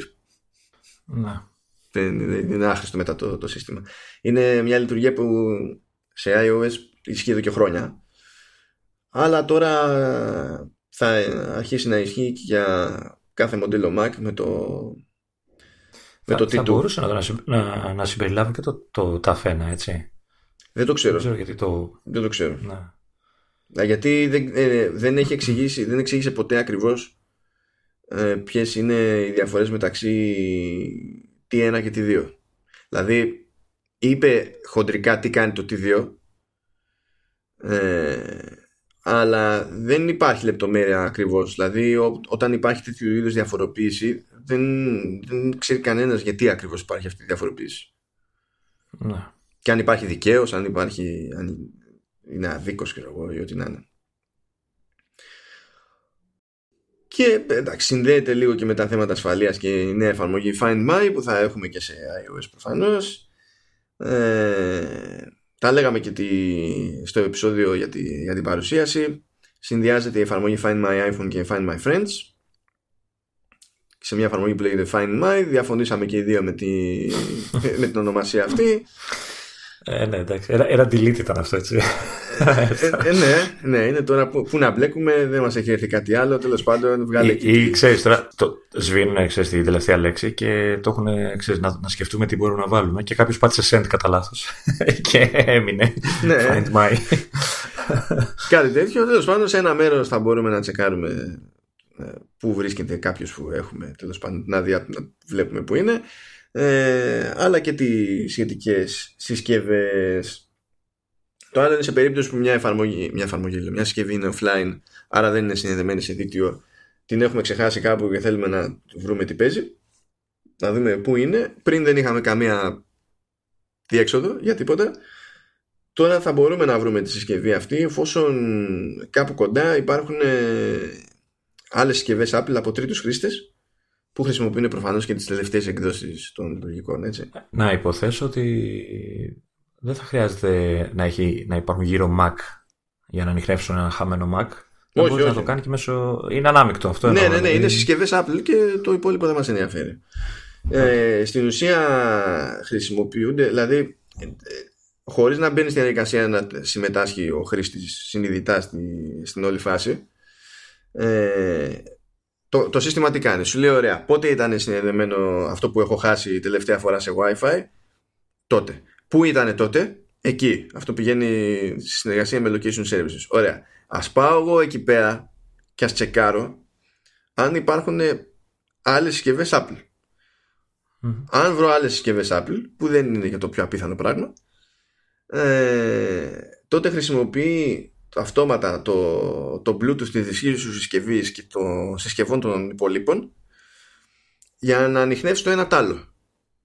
Και εφόσον βρεις τη συσκευή σου, ε, τότε σε ειδοποιεί εσένα για το που είναι. Όλα αυτά γίνονται με κρυπτογράφηση end-to-end και τα, τα, στοιχεία είναι ανώνυμα και κανένας δεν βλέπει ότι εκείνη την ώρα γίνεται κάτι.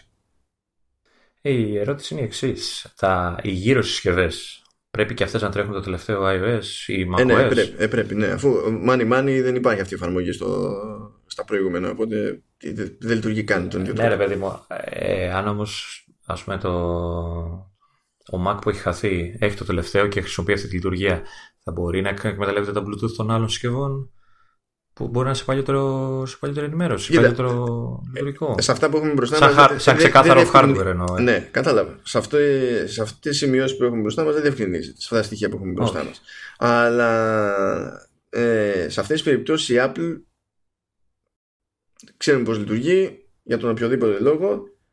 Ε, προτιμά να το δένει είτε ε, γίνεται αλλιώς είτε δεν γίνεται αλλιώς με τη νέα έκδοση του λειτουργικού που έτσι κι αλλιώς ξέρει ότι έχει καλά ποσοστά υιοθέτησης. Ξέρει με τι ρυθμό γίνονται οι αναβαθμίσεις, άρα ξέρει ότι μπορεί να φτάσει σε critical mass μια ώρα αρχίτερα.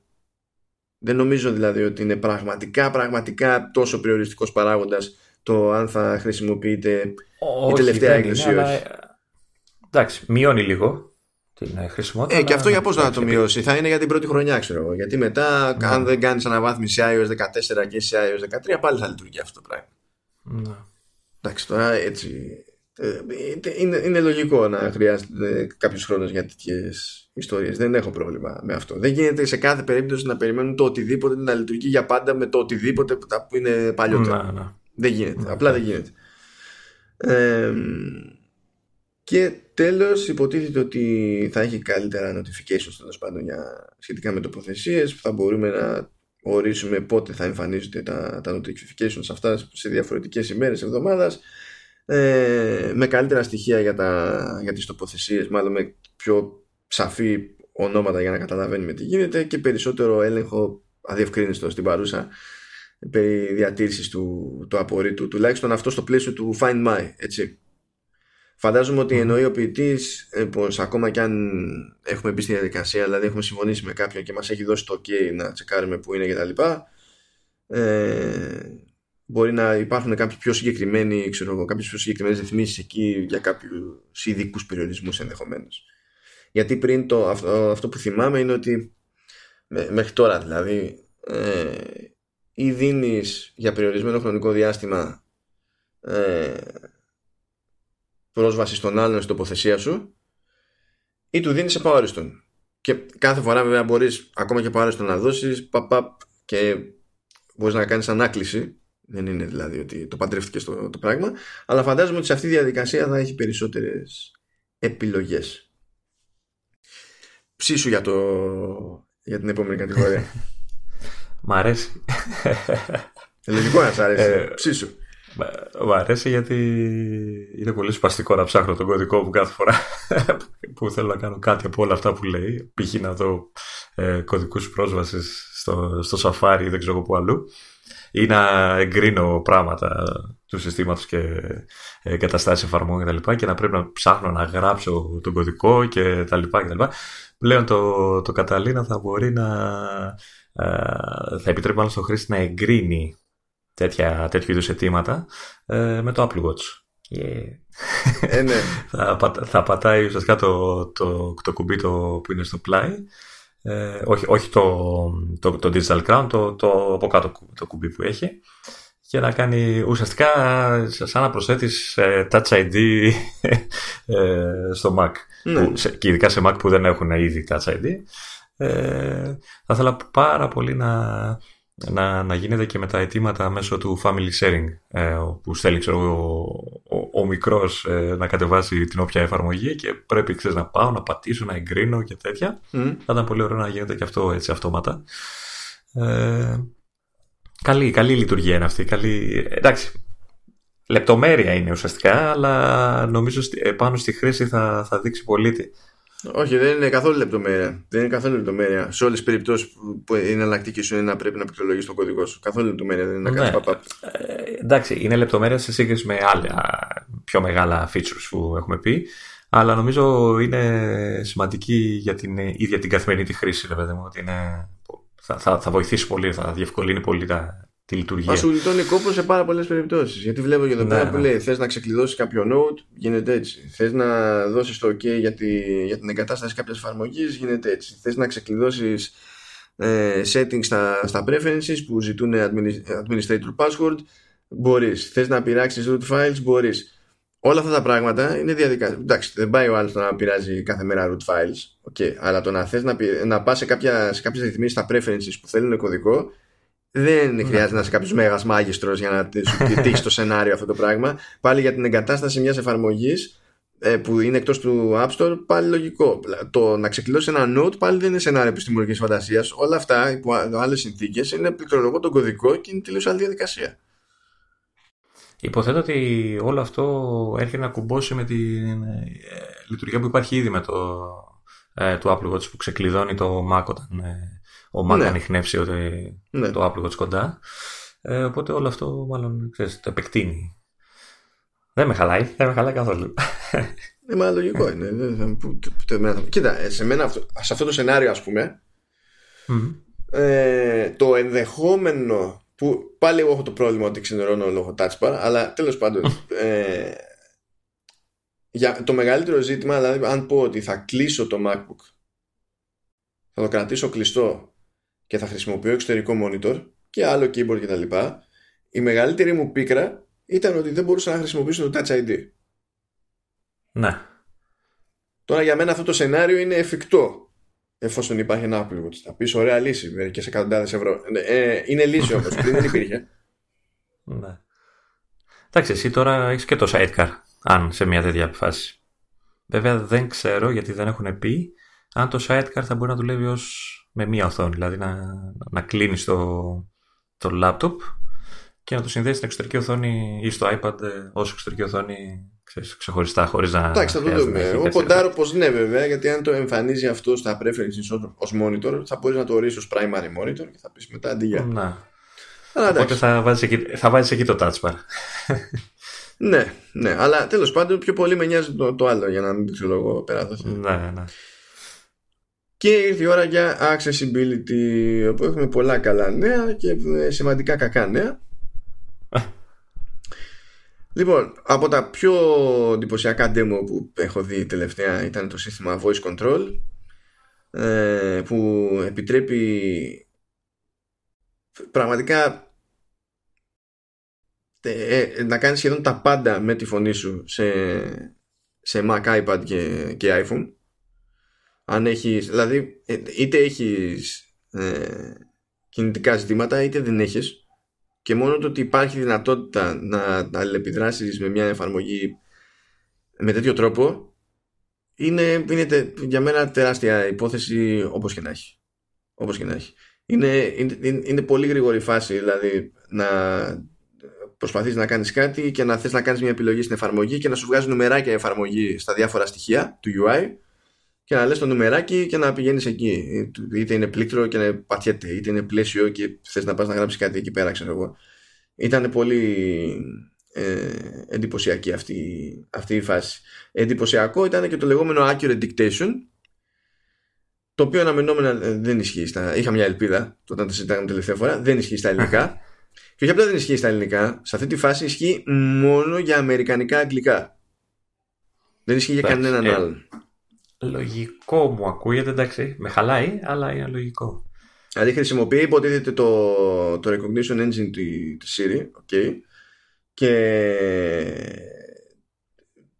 κάνει και audio του text της προκοπής υποτίθεται και σου δίνει το περιθώριο να διορθώνεις εύκολα με τη φωνή σου λάθη που έχεις κάνει ενώ πριν δεν υπήρχε αυτό το περιθώριο άμα γινόταν λάθος ενώ να βάλεις χέρι ναι. αλλά όλα αυτά ισχύουν για, για αμερικανικά αγγλικά οπότε καταλαβαίνεις αν δεν ισχύει για κανέναν άλλον το πράγμα έχει μέλλον μόνο, μόνο και μόνο για τους υπολείπους που έτσι κι αλλιώς έχουν υποστήριξη Siri.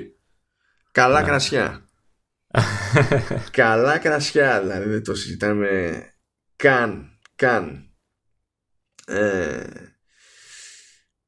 ναι, στο συνεχίζοντα πάντω με το voice control, τέλος πάντων αυτά είναι λίγο αλληλένδετα γιατί το ένα φέρνει το άλλο.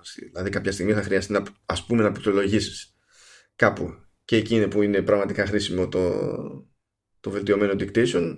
Τέλος πάντων, πάμε παρακάτω. Ε, μπορείς επίσης να προσθέσεις ορολογία. Αν, κάτι, αν δηλαδή χρησιμοποιείς λέξεις που δεν αναγνωρίζονται ή δεν αναγνωρίζονται εύκολα ή δεν υπάρχουν, ξέρω, δεν ξέρει τι γίνεται, μπορείς να προσθέσεις. Και, να το, και να το φέρεις στα μέτρα σου. Που και αυτό είναι καλή ναι, φράση. Για τεχνικά κείμενα, ξέρω εγώ, ή επιστημονικά κείμενα. Ναι, ναι. Ενώ δεν υπήρχε αυτό το περιθώριο προηγουμένως. Ή ένιωθε το σύστημα ή δεν ένιωθε το σύστημα. Ε, όλοι οι. Καλά για τις διορθώσεις και τα λοιπά τα, τα, τα είπαμε εντάξει αντίστοιχα ε, ε, μ' αρέσει που κάνουν και συγκεκριμένη διευκρίνηση ότι άμα θες να πας να κάνεις διόρθωση σε μια λέξη εγώ, μπορείς να κάνεις διόρθωση σε μια λέξη αλλά σου βγάζει και, και πρόταση για το αντίστοιχο emoji άμα θες να κάνεις αντικατάσταση. Έτσι. Αλλά ναι, OK. Okay. ε, το ένα βήμα σημαντικό στην όλη διαδικασία είναι ότι όλη αυτή η επεξεργασία του, της ομιλίας γίνεται στη συσκευή και αυτό είναι σημαντικό για δύο λόγους. Ένα είναι το προφανές ότι δεν χρειάζεται να πάει τη φωνή σου που εντάσσεται πω, στα προσωπικά σου δεδομένα κατά μία έννοια ε, στο service της Apple. Ε, οπότε έχεις ένα κέρδος προς το απόρριτό σου, okay. πράγμα που είναι από μόνο του εξέλιξη και για τα δεδομένα της Siri, διότι η Siri έπρεπε να στέλνει πάντα στο cloud. Ναι. Τώρα, και τώρα θα στέλνει η Siri όταν χρειάζεται δεδομένα, γιατί άμα ρωτήσεις κάτι που δεν έχει την πληροφορία πρόχειρη, ας πούμε, τέλος πάντων, πάλι θα μπεις στη διαδικασία. Αλλά σε όλη αυτή την ιστορία που λέμε με voice control κτλ., όλη η επεξεργασία γίνεται τοπικά. Γίνεται από το hardware που έχεις μπροστά σου. Δεν χρειάζεται δηλαδή ούτε δίκτυο ούτε τέτοια. Δεν κρέμεσαι από, το, από την πρόσβασή στο δίκτυο για να καταφέρεις να λειτουργήσει το PC σου. Αυτό είναι πιο χρήσιμο, ακόμα πιο, πιο σημαντικό. Ε, βέβαια. Ε, μα, τώρα κοίτα, άμα υποτίθεται ότι έχεις θέμα, και άμα πέσει το δίκτυο πακέτο ναι ναι ναι αυτό. Ε, ε, εδώ καμιά φορά που ήθελα να στείλω εγώ ένα μήνυμα από το iPhone με voice, ε, με dictation τέλος πάντων και ξέρετε είχε καλό σήμα και εκνευριζόμαστε. Σκέψτε τώρα κάποιος που κρέμεται από αυτό το πράγμα, ρε παιδί μου, ότι εξαρτάται πόσο σημαντικό είναι να, να μην χρειάζεται δίκτυο. Εντάξει. Ε, το σύστημα σου βγάζει όταν θες να διορθώσεις μια λέξη φωνητικά, σου βγάζει και εναλλακτικές προτάσεις για τις λέξεις ε, καταλαβαίνει επίσης ε, πότε θες να πότε κάνεις επαγόρευση και πότε μιλάς στο σύστημα για να κάνει κάτι ναι. ε, δηλαδή μπορείς να κάνεις και τα δύο πράγματα σε αλληλουχία και το σύστημα να καταλαβαίνει ότι κάνεις διαφορετικά πράγματα δηλαδή μπορεί να του μιλάς για να κάνει διάφορα, ναι. αλλά πάνω εκεί που του μιλάς, να πρέπει εσύ να, ε, να, κάνει, να υπαγορεύσεις ένα μήνυμα και να το στείλεις, ρε παιδί μου. Δεν θα υποτίθεται τουλάχιστον, θα το θα φάνει και αυτό στην πράξη, σε τι βαθμό. Ε, υποτίθεται ότι το σύστημα δεν χάνει την μπάλα εκείνη να του στείλει Μα τόση ώρα ε, μου έδινες εντολές και που να καταλάβω εγώ ότι ήθελες να στείλεις μήνυμα. Παίρνεις τη διαδικασία και, και δίνει πόνο. Ε, μπορείς επίσης ακόμα και αν δεν θέλεις να πετύχεις κάποια συγκεκριμένη επιλογή με νούμερα ε, μπορείς να, χρησι... να χρησιμοποιείς φωνητικά τα accessibility labels για πλήκτρα και τέτοια ρε παιδί μου. Δηλαδή έχει μια συγκεκριμένη ονομασία το πλήκτρο που θες να πατήσεις δεν είναι ανάγκη να πεις δείξα μου ξέρω εγώ τα νούμερα και πάτα το κουμπί 3 ναι. ε, γιατί ναι. έχει ονομασία. Που υποτίθεται ότι αυτό κρέμεται και από τους developers βέβαια το να το έχουν υποστηρίξει αυτό το πράγμα. Ε, εννοείται ότι εντάξει για navigation και τέτοια αυτά γίνονται ήδη. Μπορείς να ανοίξεις εφαρμογές και, και τα λοιπά. Ε, αντίστοιχα σε περίπτωση που ε, θες για κάποιο λόγο να αγγίξεις ένα κομμάτι, να, αγγίξεις, να κάνεις κάτι σε ένα κομμάτι της οθόνης που δεν έχει κάποιο συγκεκριμένο στοιχείο το οποίο μπορεί να αριθμηθει τότε μπορείς να ζητήσεις από το σύστημα να, να, να, να φτιάξει και να, να προβάλλει grid και σε εκείνη την περίπτωση επιλέγεις το κάθε κουτάκι ανάλογα με τι θες ρε παιδί ναι, ακριβώς. Και μπορείς να του πεις και τέλος πάντων ότι το τάδε κουτάκι ε, ξέρω εγώ κάνει zoom. Ναι. Για να δω καλύτερα και, και τα λοιπά. Αντίστοιχα σε αυτό το πλαίσιο που αυτό ε, θα διευκολύνει περισσότερο του κόσμο και στο άσχετο είτε έχει κάποιο συγκεκριμένο ζήτημα είτε όχι. Ε, είναι ότι πλέον αν έχεις δεύτερο monitor το, το, το, το ένα μπορείς να το έχεις zoomed in. Οπότε είναι πιο εύκολο ακόμα και να δείξεις κάποια πράγματα σε κάποιον. Ε, και σε διευκολύνει προφανώς αν δεν είναι ξέρεις και τεράστιο το monitor που έχεις αντιλαμβάνεσαι ότι αυτό έτσι όπως το αντιλαμβάνομαι εγώ τουλάχιστον έχει προέκταση και στο sidecar ε, ναι. Γιατί άμα βλέπει, το βλέπει σαν εξωτερικό monitor, το βλέπει σαν εξωτερικό monitor, οπότε οι ίδιες ρυθμίσεις θα πέσουν. Κάπως, κάπως έτσι. Ή σου λέει ότι μπορεί να θέλεις και στο, και στο main, δεν είναι μόνο για το δεύτερο, και στο main μπορείς να κάνεις zoom in, γιατί σου λέει άμα θες να κάνεις μια παρουσίαση και θες να είναι όλα πιο ουγ για να ξεχωρίζεις καλύτερα, ξέρω εγώ, τι κάνεις και τις σημειώσεις κτλ. Μπορείς να κάνεις zoom in ε, και, και τα λοιπά. Ένα πράγμα Εντάξει, αυτό θα βοηθήσει και εμένα. ε, όταν πας, παιδί μου, σε, σε κείμενο, σε ένα πλήκτρο κτλ. Ε, που το μέγεθος της γραμματοσύρας δεν σε διευκολύνει.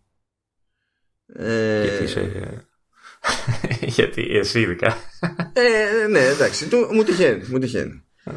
με, το, με το πάτημα ενός πλήκτρου ε, μπορεί να γίνει ειδική προβολή του πάντων του, του κειμένου σε εκείνη την, την περίπτωση και υποτίθεται μπορείς να ρυθμίσεις και σε τι γραμματοσυρά και, τι, και καλά εννοείται ότι εμφανίζεται πιο μεγάλο έτσι, και σε τι γραμματοσυρά και σε τι χρώμα, χρώμα. χρώμα κτλ. Και, και μπορείς κανονικά, ρε παιδί μου, υποστηρίζεις και interaction. Δηλαδή, να σου κάνει, θα σου κάνει μεγάλο ένα button, ένα, ένα πλήκτρο.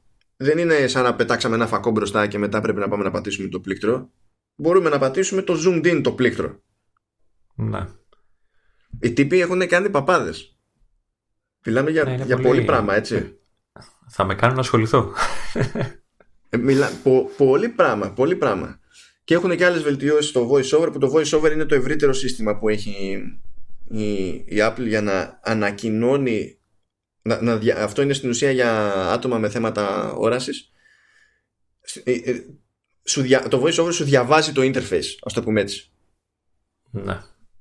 Ε, και υποτίθεται ότι απλοποιείται η διαδικασία ώστε να χρειάζεται λιγότερη αλληλεπίδραση με το με πληκτρολόγιο ε, για να πας από στοιχείο του interface σε στοιχείο του, του interface έχει εντάξει νέα φωνή τη Siri τέλος πάντων για να ακούγεται πιο φυσική η ανακοίνωση του, του UI, η περιγραφή του UI σε voiceover και, και τα λοιπά. Ω, μιλάμε... και δεν, Έχει πολλά. και, δεν τελειώνει. Και λέει ότι μπορείς να καθορίσεις ε, πώς αναφέρονται, πώς, πώς διαβάζεται η, η στήξη και οι αλλαγές που mm. κάνεις συγχρονίζονται μέσω iCloud και ισχύουν και για τα υπόλοιπα λειτουργικά και συσκευές σου. Οκ. Ε, εντάξει, περισσότερες ε, γλώσσες για, για Braille. Έχουν βάλει, έχουν βελτιώσει υποτίθεται αυτό είναι εύκολο να το ξεχάσεις. Έχουν βελτιώσει και την υποστήριξη voiceover πάλι που λέμε που σου διαβάζει στην ουσία το interface και τέτοια. Στο Xcode. Δηλαδή, οι τύποι έχουν υποστήριξη voiceover στο Xcode ώστε αν είσαι τυφλός να μπορείς να ασχοληθείς με κώδικα. και να φτιάξεις εφαρμογές. Έχουν βάλει επίσης πολλαπλά ε, χρωματικά φίλτρα ώστε να έχεις επιλογές ανάλογα με το τι ζήτημα έχεις, ανάλογα με το τι είδους αχρωματοψία έχεις. Δυσχρωματοψία και τέτοια, ναι. Ναι. Ε, και για τον ίδιο λόγο αντίστοιχα ή για το μπορεί, ξέρω εγώ, για να είναι λιγότερη κόπωση στην ανάγνωση ενδεχομένως, μπορείς να πεις ε, να περάσει και σε όλη την οθόνη να περάσει συγκεκριμένο τόνο. Κάνουμε την οθόνη πλε. Ναι, κάτι τέτοιο. Κάτι τέτοιο. Γιατί άμα θέλεις το, το κείμενο, το σειράζω για κάποιο λόγο, λέμε τώρα, να είναι λευκή, ε, προφανώς δεν θα φανεί τίποτα. Οπότε να το κάνεις μπλε, θα γίνει ένα κάτι. OK. Okay. Και κάπως έτσι υποτίθεται ότι ξεπερδεύουμε με, το, με τα θέματα accessibility. Ε, η δουλειά που έχουν κάνει σε αυτό το θέμα είναι τρελή. Ε... Έχουν δώσει πόνο, εντάξει. Ε, εντάξει. Και, και δεν δε, δε ξέρω αν είναι δεν ξέρω αν είναι οι μόνοι που το κάνουν τόσο. Είναι οι μόνοι που το κάνουν δηλαδή- τόσο. Είναι, είναι όντως οι μόνοι που το κάνουν. Έχουν πολύ καλή φήμη γενικά στην αγορά ακριβώς για αυτό το λόγο. Ε, είναι όντως οι μόνοι που συνεχίζουν και κάνουν πράγματα. Έχουν ένα ενιαίο ιστορικό τμήμα για accessibility. Δεν είναι δηλαδή ότι. Ωραία, τώρα θα φτιάξουμε μια εφαρμογή. Α, θα φτιάξουμε την καινούργια εφαρμογή music. Έτσι. Ε, Και οι τύποι που ασχολούνται με την εφαρμογή αυτή θα πούνε πω, πω και τώρα τι θα κάνουμε για accessibility είναι πάνω από το κεφάλι τους οι τυπάδες του, του accessibility και λέει: Παιδιά, κοιτάξτε να δείτε. Ναι. Έτσι. αυτά θα τα υπολογίσετε στο design. Διότι αν δεν τα υπολογίσετε στο design και πάντα τα φορέσετε μετά, κλάφτα χαράλαμπε. και υπάρχει ενιαία προσέγγιση. Μ' άρεσε που είχαν συγκεκριμένο κομμάτι τέλος πάνω για όλο αυτό το θέμα στη, στην παρουσίαση και το, το, το, θεώρησαν και σημαντικό ε, για όλο το conference είναι είναι προφανές από το ότι φρόντισαν να κλείσουν με media αρκετές συνεντεύξεις με την υπεύθυνη του Accessibility Group. Ναι. Που άλλες χρονιές δεν το θυμάμαι να μπαίνουν σε τέτοιο κόπο. Δηλαδή είχαν τους πιο συνήθεις υπόπτους ας πούμε σε τέτοια πράγματα. Αλλά εδώ κάνανε πολλά πράγματα οπότε ήταν και λογικό να τα φωνάξουν και περισσότερο εδώ που τα λέμε. Δηλαδή το ότι, το ότι υπάρχει τρόπος να λειτουργήσει τυφλός στο Final Cut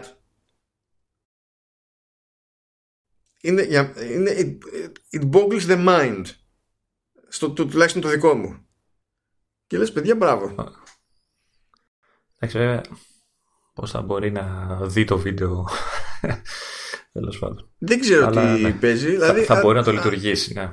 αντίστοιχα και με το Logic και τα λοιπά δεν, δεν, ε, από τη μεριά μας στην πραγματικότητα δεν κατανοούμε. Ναι, σίγουρα. Ούτε τον περιορισμό, ούτε το, το μέχρι που μπορεί να σε πάει μια λύση. Δεν είμαστε σε θέση, δεν το έχουμε ψάξει, δεν έχουμε δικό μας άνθρωπο που να το αντιμετωπίζεις για να έχουμε κάποια δείγματα τέλος πάντων. Αλλά δεδομένων των περιστάσεων αυτό καταλήγει στα δικά μας τα αυτιά ρε παιδί μου να, όλα αυτά να ακούγονται ακόμη πιο εντυπωσιακά.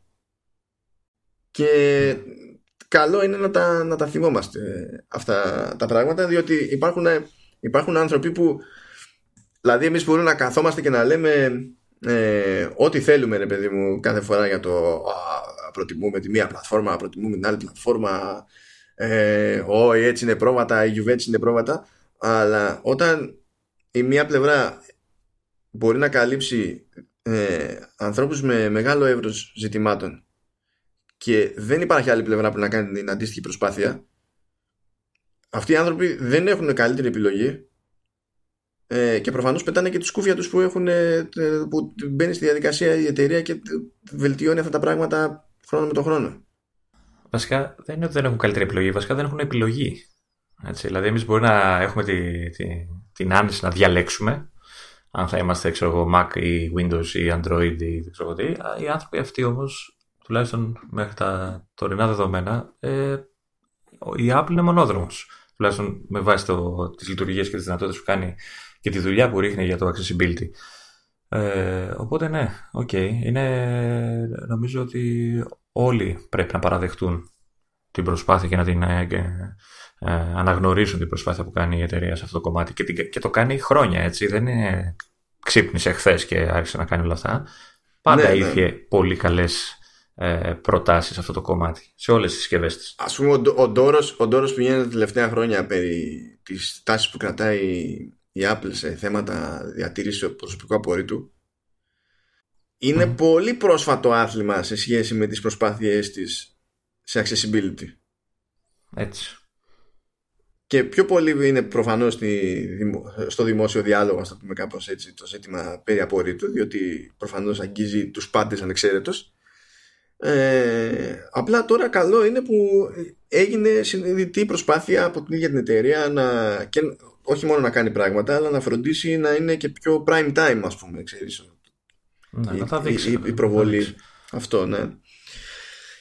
Πάμε λοιπόν παραπέρα Έχουμε λέει account information για το, για το Apple ID που τέλος πάντων υπάρχει ένα σημείο για τη διαχείριση του Apple ID στα System Preferences όπως υπάρχει στην πραγματικότητα και στο iOS απλά τώρα το κάνουν. Αυτό, αυτό ήθελα να σου πω αυτό κάνουν ναι. ουσιαστικά. Ναι, συγκεντρώνουν τα πάντα σε ένα σημείο. Ενώ πριν ήταν θα, τώρα θα έχει δική του κατηγορία ενώ πριν ήταν μαζί με τα internet accounts ας πούμε μαζί με όλα τα υπόλοιπα. Εντάξει, okay. ε, υποτίθεται ότι έχει κάποιες, εμφανίζονται αυτόματα κάποιες συμβουλές και τα λοιπά για να είσαι σίγουρος ότι είσαι signed in όπως πρέπει με την ασφάλεια που πρέπει και τα λοιπά και τα πάντα είναι ενεργοποιημένα ή αυτά που θες να είναι ενεργοποιημένα είναι ενεργοποιημένα ε, αντίστοιχα βλέπεις τα βασικά σου στοιχεία στοιχεία επικοινωνίας ξέρω εγώ τι, τι διεύθυνση έχεις δηλώσει για διεύθυνση αποστολής και το ζήτημα είναι ότι είναι όλα και κεντρικά ρε παιδί μου. Κεντρωμένα. Ναι. Και οι αγορές και, και το sharing και όλα. Ναι, το και οι συσκευές. Να κάνεις διαχείριση για το iCloud Storage και το, να μπορείς να δεις από εκεί πέρα γενικά τι έχεις αγοράσει από App Store, iTunes, Apple, Apple Music κτλ. Τη διαχείριση του, του Family Sharing προφανώς και να δεις και όλες σου τις συσκευές που χρησιμοποιούν το, το ίδιο Apple ID. Τώρα στο επόμενο δεν ξέρω να υποθέσω.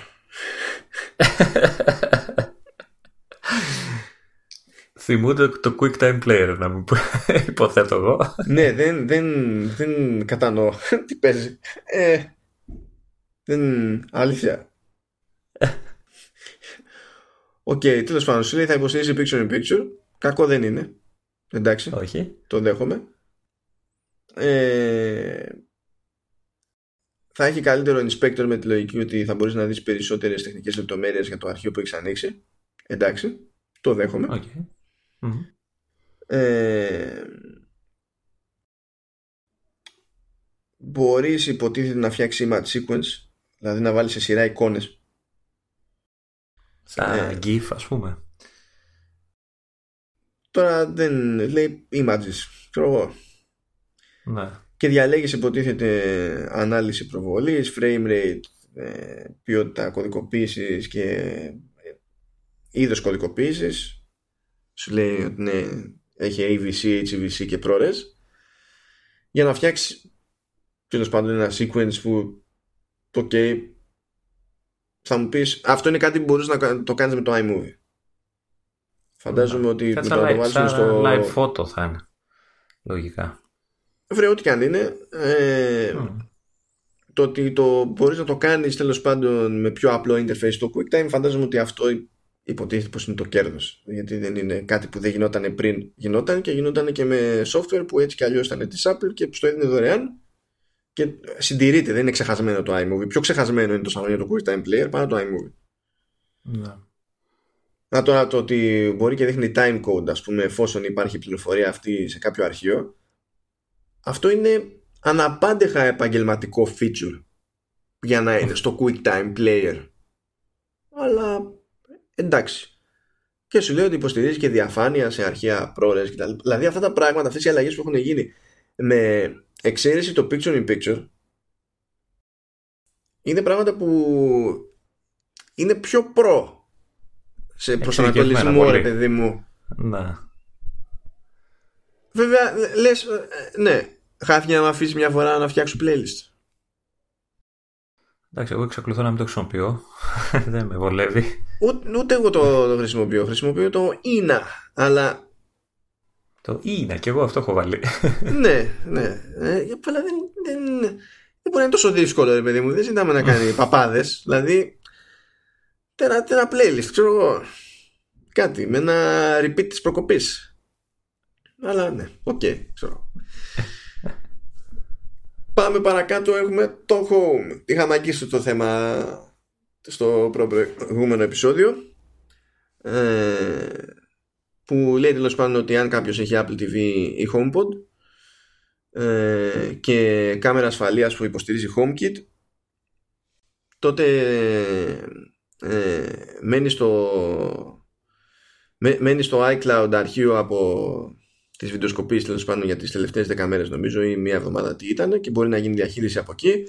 Κάτι που υπό άλλες, που δεν χρεώνεται έξτρα από την Apple για τον αποθηκευτικό, δεν, δεν χρεώνεσαι για τον αποθηκευτικό χώρο που θα πιάσει το, το βίντεο στο, στο iCloud. Ε, ενώ σε υπηρεσίες των κατασκευαστών για τις κάμερες, υπό νορμάλ συνθήκες χρεώνεσαι ή σου δίνει κάποιο περιθώριο τσάμπα ε, που συνήθως είναι μικρότερο και μετά χρεώνεσαι ρε παιδί μου και έχει ένα ερωτηματικό σε επίπεδο ασφάλειας.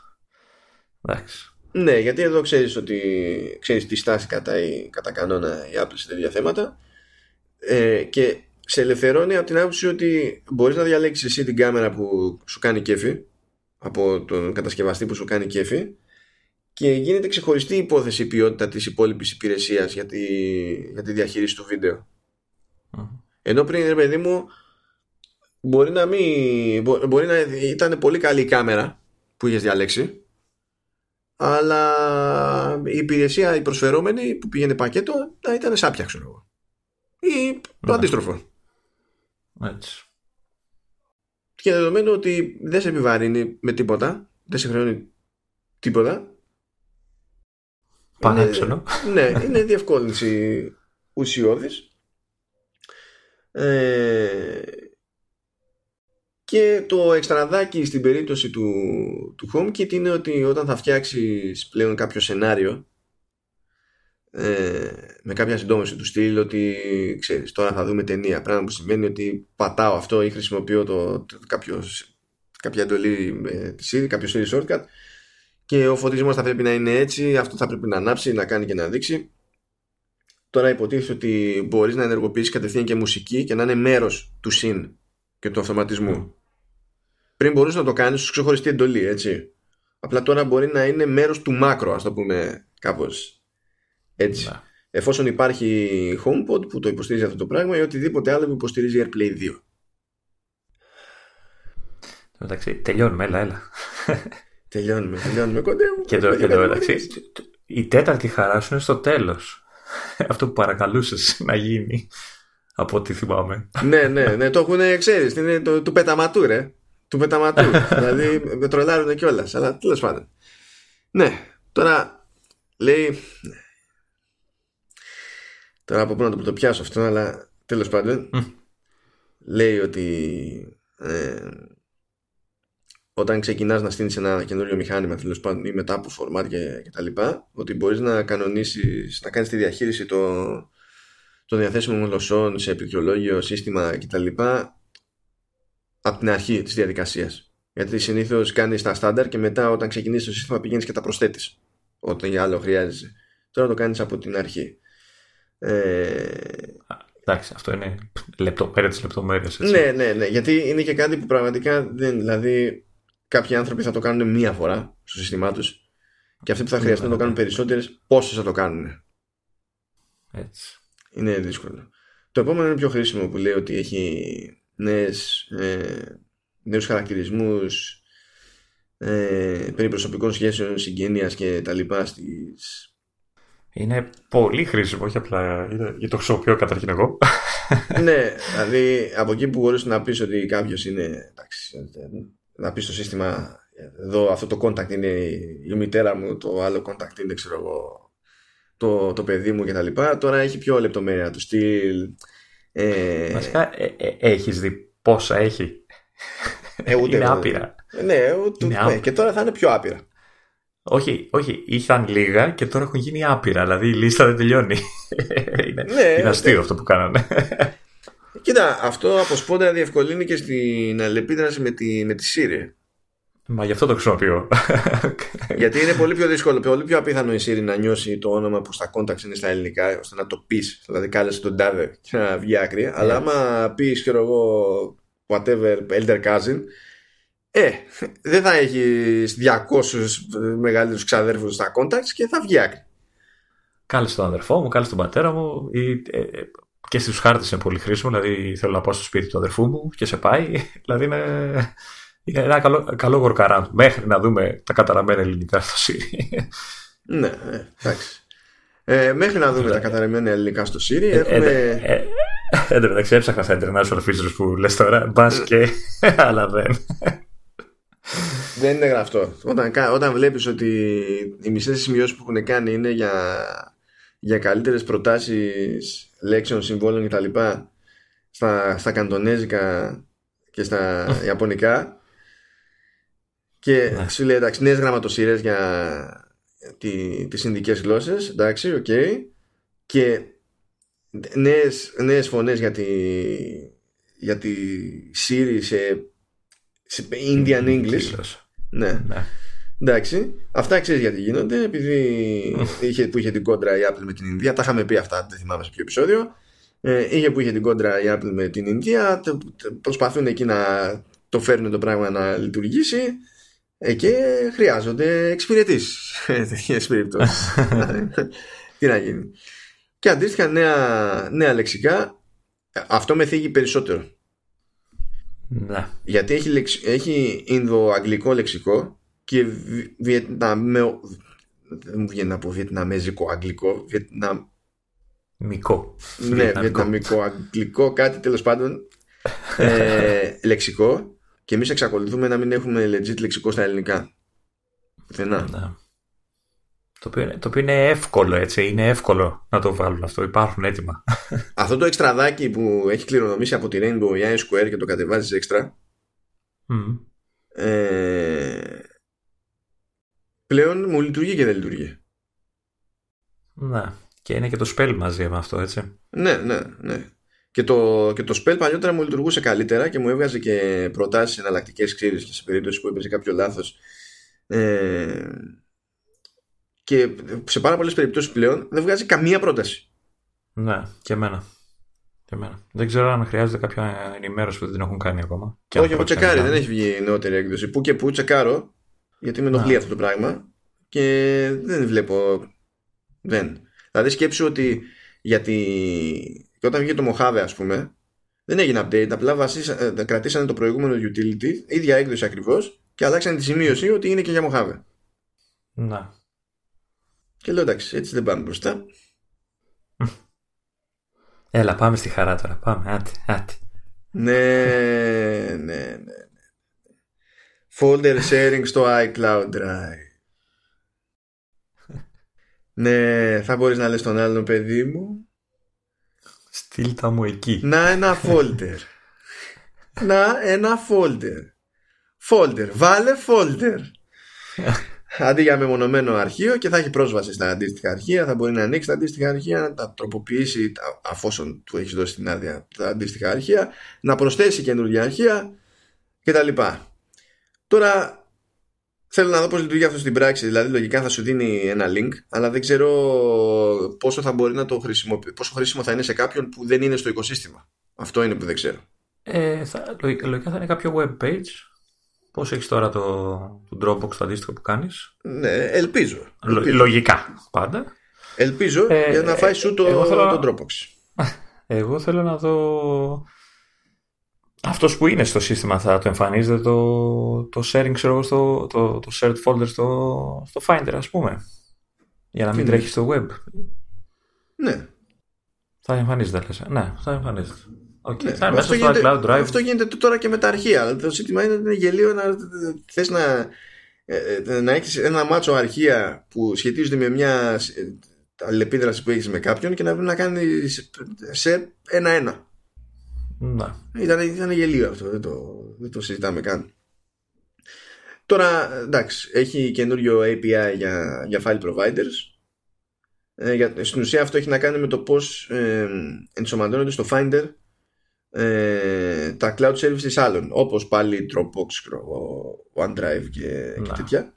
Γιατί αυτό συνδέεται με, τα, ε, με το θέμα που είπαμε πιο πριν περί ασφαλείας, γιατί πριν αυτά βασίζονταν σε kernel extensions και τώρα έχουν φτιάξει καινούριο API ώστε να μην χρειάζεται kernel extension. Να. Και για αυτό το λόγο ε, αν και πριν αυτό το έκανε και η Microsoft, δεν ξέρω πώς το έκανε ακριβώς τι πατέντα έπαιζε, αλλά λέει ότι για αυτό το λόγο ε, οι πάροχοι τέτοιων υπηρεσιών μπορούν πλέον να διαθέτουν τις εφαρμογές τους μέσω του, του App Store. Ε, ενώ το Dropbox ας πούμε είναι εκτός App Store. Ναι. Και τα updates τα κάνει μόνο του στο, στο σήμα του και τα λοιπά. Ε, και άκου τώρα και αυτό που αυτό δεν το είχα πάρει χαμπάρι καθόλου σου λέει ότι σε περίπτωση που κάνεις update ε, και δεν είναι συμβατό ρε παιδί μου το, μια, εφαρμογή, μια, μια εφαρμογή με το update που έκανε στο macOS. Και δεν το έχεις πάρει χαμπάρι. Προηγουμένως πρέπει να αλλάξεις τα φώτα στο σύστημά σου για να κάνεις rollback. Ναι. ε, τώρα από το macOS Recovery μπορείς να επιστρέψεις στο προηγούμενο snapshot του, του συστήματος που είναι αμέσως πριν την εγκατάσταση του update και να μπορέσεις να συνεχίσει να κάνεις δουλειά σου και να λειτουργούν όλα κτλ. Αυτό σε διευκολύνει σε περίπτωση που δεν έχεις πάρει χαμπάρι κάποια σημαντική ασυμβατότητα, οπότε κερδίζεις χρόνο για να δεις τι θα κάνεις. Και σε γλιτώνει σε, σε ένα ενδεχόμενο που σκάει μπαγκιά παιδί μου που σε σκίζει ναι. και πρέπει να επανέλθεις και να μπορέσεις να κάνεις δουλειά χωρίς να χρειαστεί να κάνεις την πραγματικότητα φορμάτ στο σύμπαν και να τα στήσω από την αρχή. Όσο να πεις μια διευκόλυνση είναι. Ε; Και μια ασφάλεια. Ε, ε, ε. Τώρα μην, μην αναθαρρύσεις και πας να βάλεις beta macOS κατευθείαν έτσι και, και καταστρέψει όλο το audio hijack επειδή έχεις αυτό. Ε, να μην το δοκιμάσω το feature. Κατάλαβα. Οπότε, επόμενο podcast θα γίνει τον Οκτώβρη. Θα μετανιώσω όλα για πάντα. Δεν το συζητάμε. Ξέρω, θα γίνει, θα, θα γίνει παρόλα. θα κλαίω μετά. Θα κλαίω. Κάπου εδώ τελειώνουμε. Ναι, αγαπητοί, βγάλαμε όλη τη λίστα. Και το, το μόνο που με λυπεί είναι ότι στάνταρ θα υπάρχουν και άλλα πράγματα που δεν έχει πάρει κανένας χαμπάρι. Εμένα με λυπεί το γεγονός ότι δεν, δεν ξέρω αν υπάρχει νόημα να τα ξαναπούμε τώρα για iOS, γιατί τα περισσότερα θα υπάρχουν και στο iOS. Δεν ξέρω αν χρειάζεται να κάνουμε πάλι τέτοια ανάλυση. Εντάξει, σε κάποιες περιπτώσεις απλά θα το πάμε πιο εντάχει, ας πούμε. Πιο πολύ. Και κάποια θα τα γλιτώσουμε. Άλλα που είναι καινούργια για μάκια δεν είναι καινούργια για τέτοια. Έλα. Πάμε να σπάσουμε πάλι κάθε ρεκόρ διάρκειας. ναι, ναι, ναι. Οπότε ας χαιρετήσουμε τώρα από όσο είναι καιρός. γιατί δεν μας πολύ κόβω ναι. μετά. Δεν, δεν το σώζεις, αλλά εντάξει. Ε, γεια σας λοιπόν από αυτό το ναι. σύντομο podcast, το συνοπτικό. Και τα μέσα επόμενα κάπως έτσι θα μας πάνε, διότι δεν τελειώνει το πράγμα και μετά θα ηρεμήσουμε σιγά σιγά. Θα ηρεμήσουμε, θα επανέλθουμε στα ίσια. Στα, στα επόμενα θα, για iOS θα λέμε βλέπε ανέτρεξε στο podcast για τις λειτουργίες τάδε τάδε τάδε ανέτρεξε στο προηγούμενο podcast και θα το βγάλουμε σε 10 λεπτά. Ναι ναι εντάξει κάπως έτσι, κάπως έτσι. Αλλά, αλλά όχι. Σιγά μου αφήσεις να το κάνουμε αυτό. Αγαπητή καλή χώνευση πολλή πληροφορία κακός χαμός. Αλλά καλή χώνευση τώρα ανοίγει η όρεξη όμως για το, για το φθινόπωρο. Ή για τον άλλο μήνα τέλος πάντων για, στις περιπτώσεις που μπαίνετε στη διαδικασία να ασχολείστε με beta θα περιμένεις είπαμε για το macOS θα το σκέφτω θα το σκέφτω θα, δω, θα, δω τους πλα... θα κοιτάξω τους πλανήτες Χαιρετάω και εγώ μέχρι να κοιτάξω τους πλανήτες. Μπας και επιστρέψεις από κανένα γιατί ναι. εξωγήινος είσαι έτσι αλλιώς. Και τα λέμε την άλλη εβδομάδα με άλλο λειτουργικό. Έχουμε, έχουμε περιθώρια επιλογής. Οπότε. Γεια σας, γεια σας από μένα. Γεια χαρά.